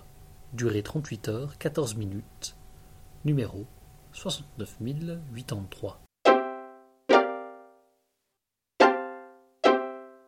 Juan José Martinez, M-A-R-T-I-N-E-Z, titre El Nino d'Hollywood, édition Métayer en 2020, lu par Marianne Pernet, numéro 69074. Quelle est la relation entre le gouvernement de Ronald Reagan et un membre d'un gang en Amérique centrale qui a assassiné plus de 50 personnes? Comment un groupe d'immigrés à Los Angeles, fan absolu de heavy metal, est devenu l'embryon du gang le plus dangereux du monde? Entre thrillers, récits documentaires et enquêtes historiques, les frères Oscar et Juan José Martinez racontent la vie de Miguel Ángel Tobar, dit El Niño de Hollywood, un tueur sanguinaire appartenant au seul gang faisant partie de la liste noire du département du Trésor des États-Unis, la Mara Salvatrucha 13. Cette histoire brutale permet surtout aux auteurs de livrer les dynamiques sous-jacentes du phénomène des gangs aux États-Unis et en Amérique centrale, et de montrer comment des processus globaux construisent une infinité d'histoires microscopiques qui ont, elles, des conséquences bien réelles. À travers des scènes d'une réalité féroce, nourries par des centaines d'heures d'interviews et de terrain, les frères Martinez sont à la hauteur de la terrible réponse qu'ils ont donnée au Niño de Hollywood lorsque celui-ci leur a demandé pourquoi ils s'intéressaient à lui. Parce que malheureusement, nous croyons que ton histoire est plus importante que ta vie. Ce livre est une révélation, un reportage devenu littérature, de l'obscurité devenue lumière, et l'un des meilleurs livres de journalisme d'investigation que j'ai lu. Juno Diaz. Juan José Martinez, El Nino de Hollywood, durée 11h56, numéro 69074. Sergueï Medvedev, M-E-D-V-E-D-E-V, titre Les 4 guerres de Poutine, édition Buchet-Chastel en 2020, lu par Jean-Philippe Deschamps, numéro 69071. La Russie de ce début du XXIe siècle mène 4 combats. Le premier est territorial. En Ukraine, en Géorgie, en Syrie, Dans l'Arctique, le néo-impérialisme russe y projette sa puissance militaire et son savoir-faire diplomatique. Le deuxième est symbolique. La forteresse du Kremlin, les missiles nucléaires, les défilés militaires et un patriotisme kitsch incarnent la création de cette nouvelle identité. Le troisième est biopolitique. Il cible la sphère privée des citoyens. L'orientation sexuelle, le rapport à la religion et à l'éducation, les contacts avec l'étranger deviennent des enjeux publics.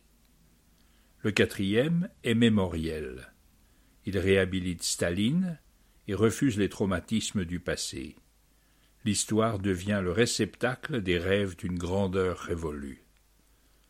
À l'apogée du règne de Vladimir Poutine, Sergueï Medvedev nous livre une analyse lucide de la situation de la Russie et du futur qu'elle nous réserve. Sergueï Medvedev, des quatre guerres de Poutine, durée 14h03, numéro 69071.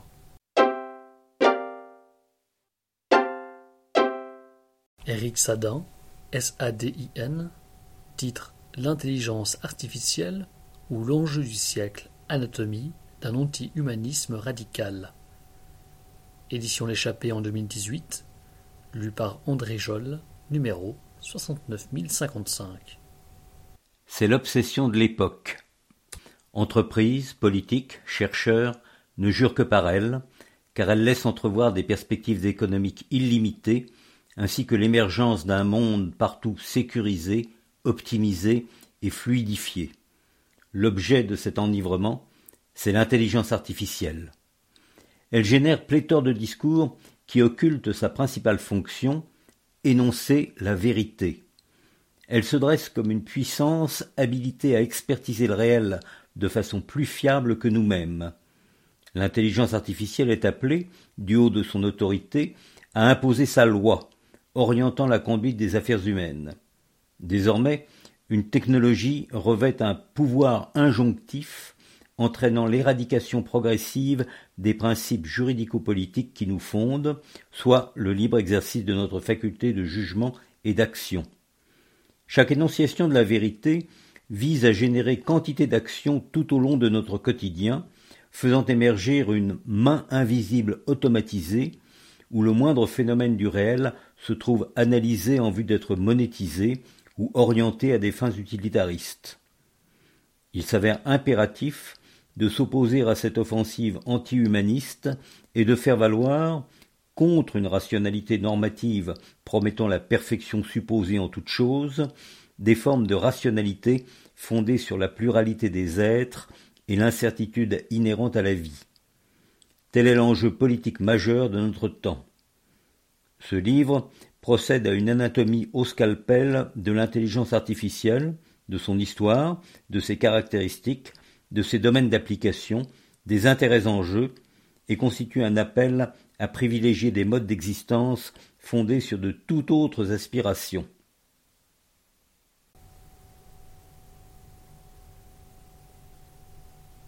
Eric Sadin, L'intelligence artificielle ou l'enjeu du siècle, anatomie d'un anti-humanisme radical, durée 8h44, numéro 69055.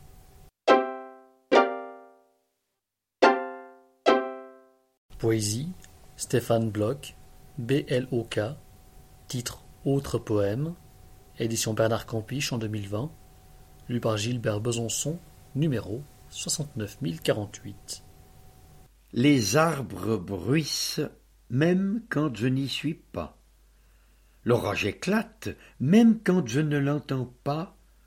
Le cours d'eau se faufile même quand je ne le remarque pas.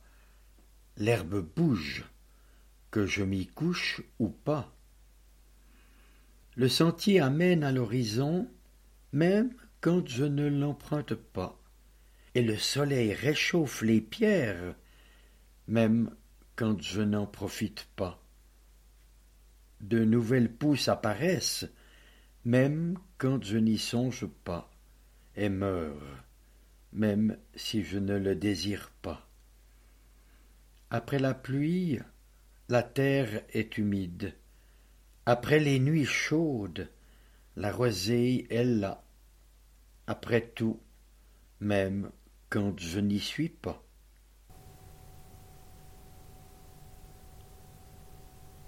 Stéphane Bloch, autre poème, durée 1h37, numéro 69048.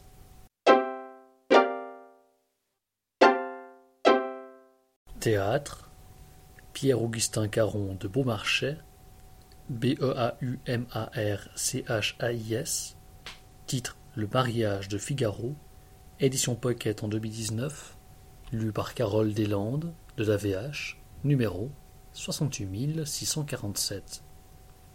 Horloger, journaliste, musicien, séducteur, gentilhomme de cour, affairiste, espion et marchand d'armes, Beaumarchais a le génie de la vie.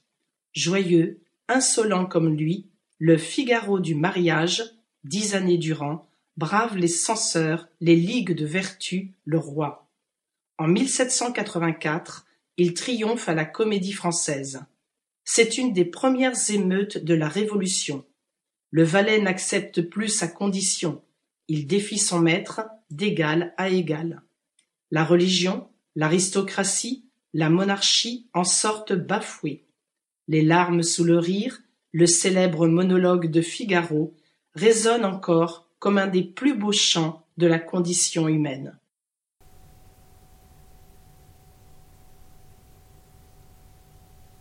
Pierre-Augustin Caron de Beaumarchais, Le mariage de Figaro, durée 4h50, numéro 68647.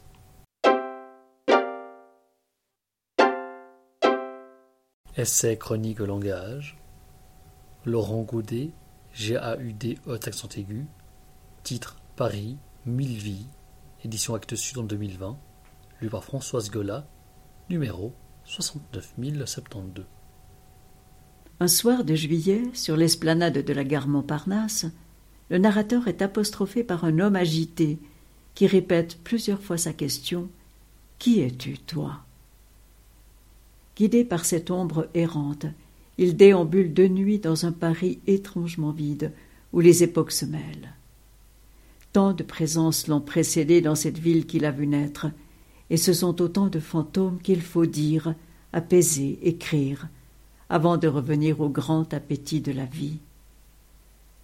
Entre art poétique et récit fantastique, l'auteur célèbre sa ville et se souvient, à la fois sincère et discret, heureux d'être parmi les hommes et de chanter, le temps d'une nuit, ces 1000 vies qui nous devancent, nous accompagnent, nous prolongerons.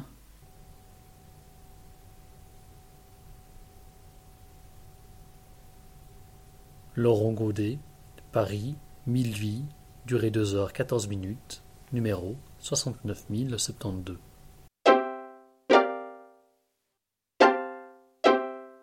Histoire-géographie, Jean-Luc Hess, Hees, titre La saga de la Maison-Blanche, l'histoire des États-Unis de président en président, édition J'ai lu en 2008, lu par Jean-Paul Bardou de la VH, numéro 68694. Qui n'a jamais rêvé de pénétrer dans le sein des saints, le bureau ovale de la Maison-Blanche? C'est ce que nous faisons en lisant ce livre, tant les connaissances qu'en a l'auteur sont profondes et d'une vérité saisissante. De président en président, de Washington à George W. Bush, en passant par Roosevelt, Kennedy et tant d'autres, nous revisitons dans un souffle 2 siècles de passion au sommet de la puissance américaine, sans quitter les salons de la fameuse mansion de style sudiste où le pouvoir suprême s'incarne comme nulle part ailleurs. Sous la plume alerte de Jean-Luc Hess, la petite et la grande histoire se croisent. La politique internationale et les futilités de la vie des présidents et de leurs épouses s'interpellent au long des pages. Le sérieux de l'enquête journalistique et historique se trouve mise en valeur par le caractère presque romanesque des personnages saisis aussi dans leur intimité. Ce livre, à l'originalité incontestable, réussit l'exploit de rendre palpable la réalité d'un pouvoir fort et lointain dont nous constatons tous les effets dès que nous allumons la télévision ou ouvrons les journaux. Avant de diriger France Inter, Jean-Luc Hess fut pendant de nombreuses années correspondant de Radio France aux États-Unis. Journaliste vedette de la radio et de la télévision, il a gardé avec ce pays des rapports d'autant plus étroits que sa fille est américaine.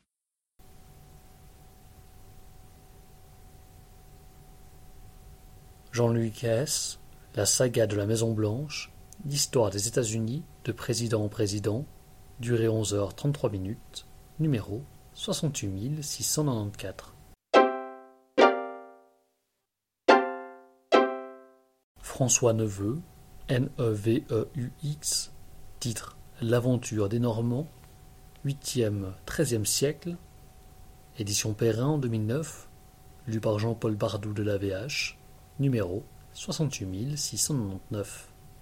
Les Normands sont les hommes du Nord, à l'origine des Vikings venus par bateau des régions scandinaves jusqu'aux rivages de l'Europe occidentale. Après avoir ravagé les régions traversées lors de raids très meurtriers, ils s'y sont finalement implantés en y bâtissant des États.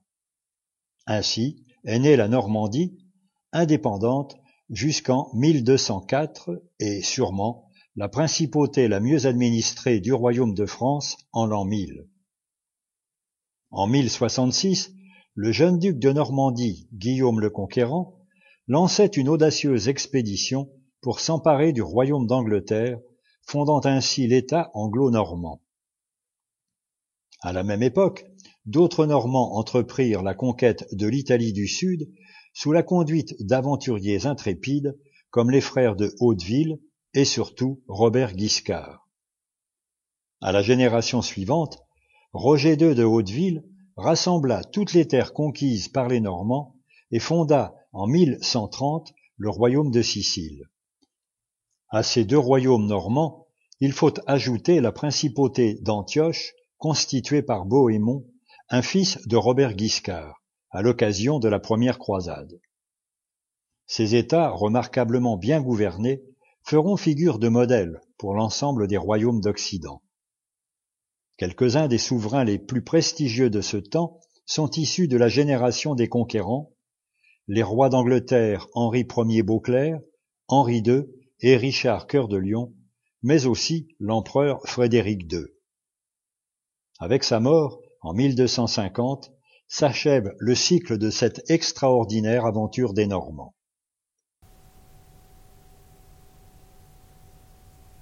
François Neveu, L'aventure des Normands, 8e-13e siècle, durée 9h15, numéro 68699.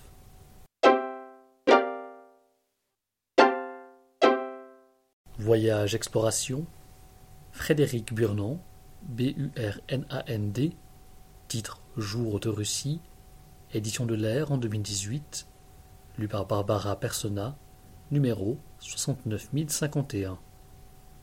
Ému dès l'enfance par une Russie imaginaire et littéraire, Frédéric Burnand a d'abord découvert ce vaste pays en touriste. Bouleversée par ses voyages, elle s'est aussitôt mise à étudier le russe. En 2012, elle est partie travailler durant plusieurs semaines dans un hôpital en Russie.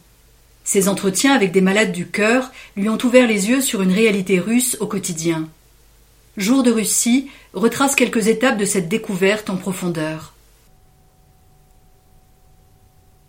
Frédéric Burnand, Jour de Russie, durée 8h09, numéro 69051.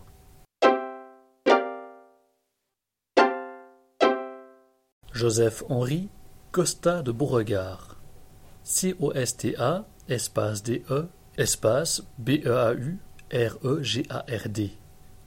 Titre Journal de voyage d'un jeune noble savoyard à Paris, en 1766-1767. Édition presse universitaire du Septrion en 2013, lu par Elisabeth Grillon de l'AVH, numéro 68692. Journal de voyage du jeune noble savoyard, Joseph-Henri Costa de Beauregard, 1752-1824, à Paris en 1766-1767 est publié pour la première fois dans son intégralité, bien qu'il soit connu depuis le XIXe siècle sous la forme d'extraits publiés par l'un de ses descendants. Il constitue une source d'informations de première importance sur la vie de la haute société, le paysage monumental parisien et l'activité culturelle de la capitale française. Dans ce journal, l'auteur témoigne au jour le jour de sa découverte des curiosités artistiques de la capitale, objet principal mais non exclusif de son séjour. L'autre but de son voyage étant de se perfectionner dans l'art de peindre, où le jeune homme excellait en tant qu'amateur.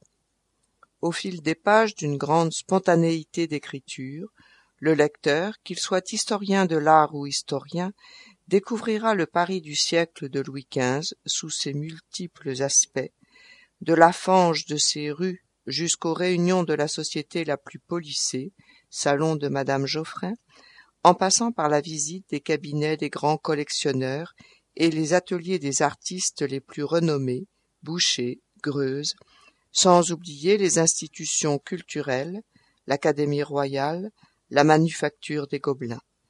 Les délassements mondains, la comédie française, l'opéra, le concert spirituel, ou les manifestations plus populaires, la foire Saint-Germain.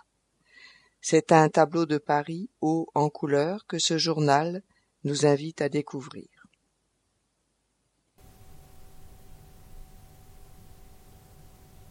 Joseph-Henri Costa de Beauregard, journal de voyage d'un jeune noble savoyard à Paris en 1766-1767. Durée 10h23, numéro 68692.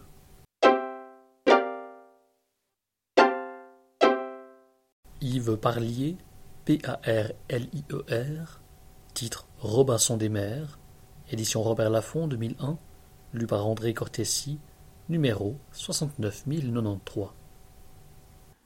Le 16 mars 2001, à 15h47, au bout de 126 jours, 23 heures et 36 minutes de course, 34 jours après Michel Desjoyaux, Yves Parlier arrive au Sable d'Olonne, 13e du Vendée Globe 2000-2001 et vainqueur dans le cœur des Français. Après avoir pris la tête de la course le 9 novembre, Yves Parlier doit, au sortir des tempêtes des 50e hurlants, faire une course effrénée pour recoller au duo de tête. Mais le 17 décembre, son mât se brise, en trois. Là où tant d'autres auraient abandonné, celui qui, à 12 ans, se projetait dans les récits des grands aventuriers n'y pense pas un seul instant. Un mois plus tard, après 10 jours passés sur l'île Stewart, au cours desquels, avec autant d'obstination que de génie, Yves Parlier a réparé son bateau, il reprend la course. Il n'a plus grand-chose à manger, et très vite, l'heure est au rationnement. Il se restreint à 800 calories quotidiennes. Des rations de bébé, plaisante-t-il. Même s'il se sait préparé psychologiquement à affronter des semaines difficiles, jamais il ne se mettra, lui ou son bateau, en danger. Le 16 mars, enfin, Aquitaine Innovation revient au Sable d'Olonne, où une foule est venue l'acclamer et le remercier. Durant sa longue course, Yves Parlier nous a fait redécouvrir à tous la véritable nature d'un sport que les contraintes techniques semblent aujourd'hui dominer, et surtout la véritable signification du courage. Yves Parlier, Robinson des mers, durée 6h15, numéro 69093. Pratique, cuisine, alimentation. Laure Quillet, K-I-E-T-A-I-G-U, titre Sushi et Maki, les meilleures recettes, les gestes et infos indispensables, toutes les bases. Édition Mongo en 2018, lu par Marie-Laure Worowski de la VH, numéro 68780. Sushi, maki, spring rolls, temaki, sashimi, shirashi. Découvrez 90 recettes traditionnelles ou originales de sushi sous toutes leurs formes.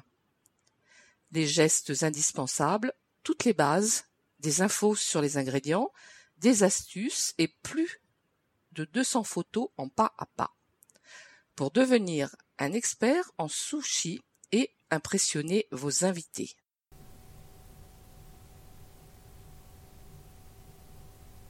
Pratique, cuisine, alimentation, l'or qui est, sushi et maki, des meilleures recettes, les gestes et infos indispensables, toutes les bases.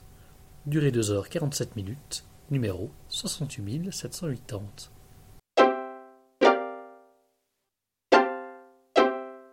Les périodiques.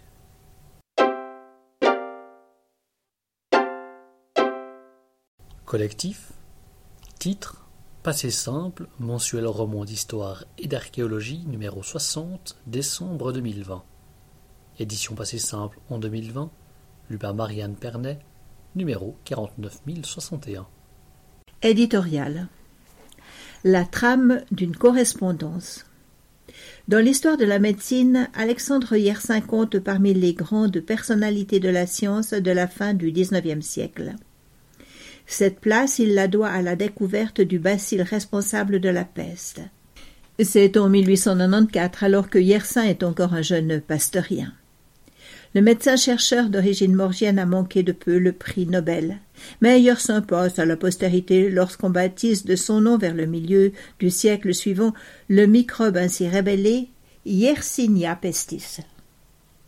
Derrière cette découverte d'un jour se cachent des histoires tout à fait intéressantes. Au vu de la richesse des archives, certaines mériteraient d'être explorées et exploitées. C'est que la vie de Yersin se situe à l'intersection précise de plusieurs histoires particulières. Il convient donc démêler l'entrelac. Il y a d'abord l'épopée de la médecine.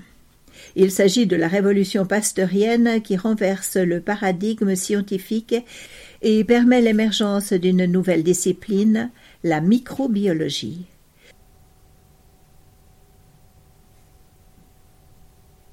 Collectif, passé simple, mensuel roman d'histoire et d'archéologie, numéro 60, décembre 2020, durée 2h09, numéro 49061.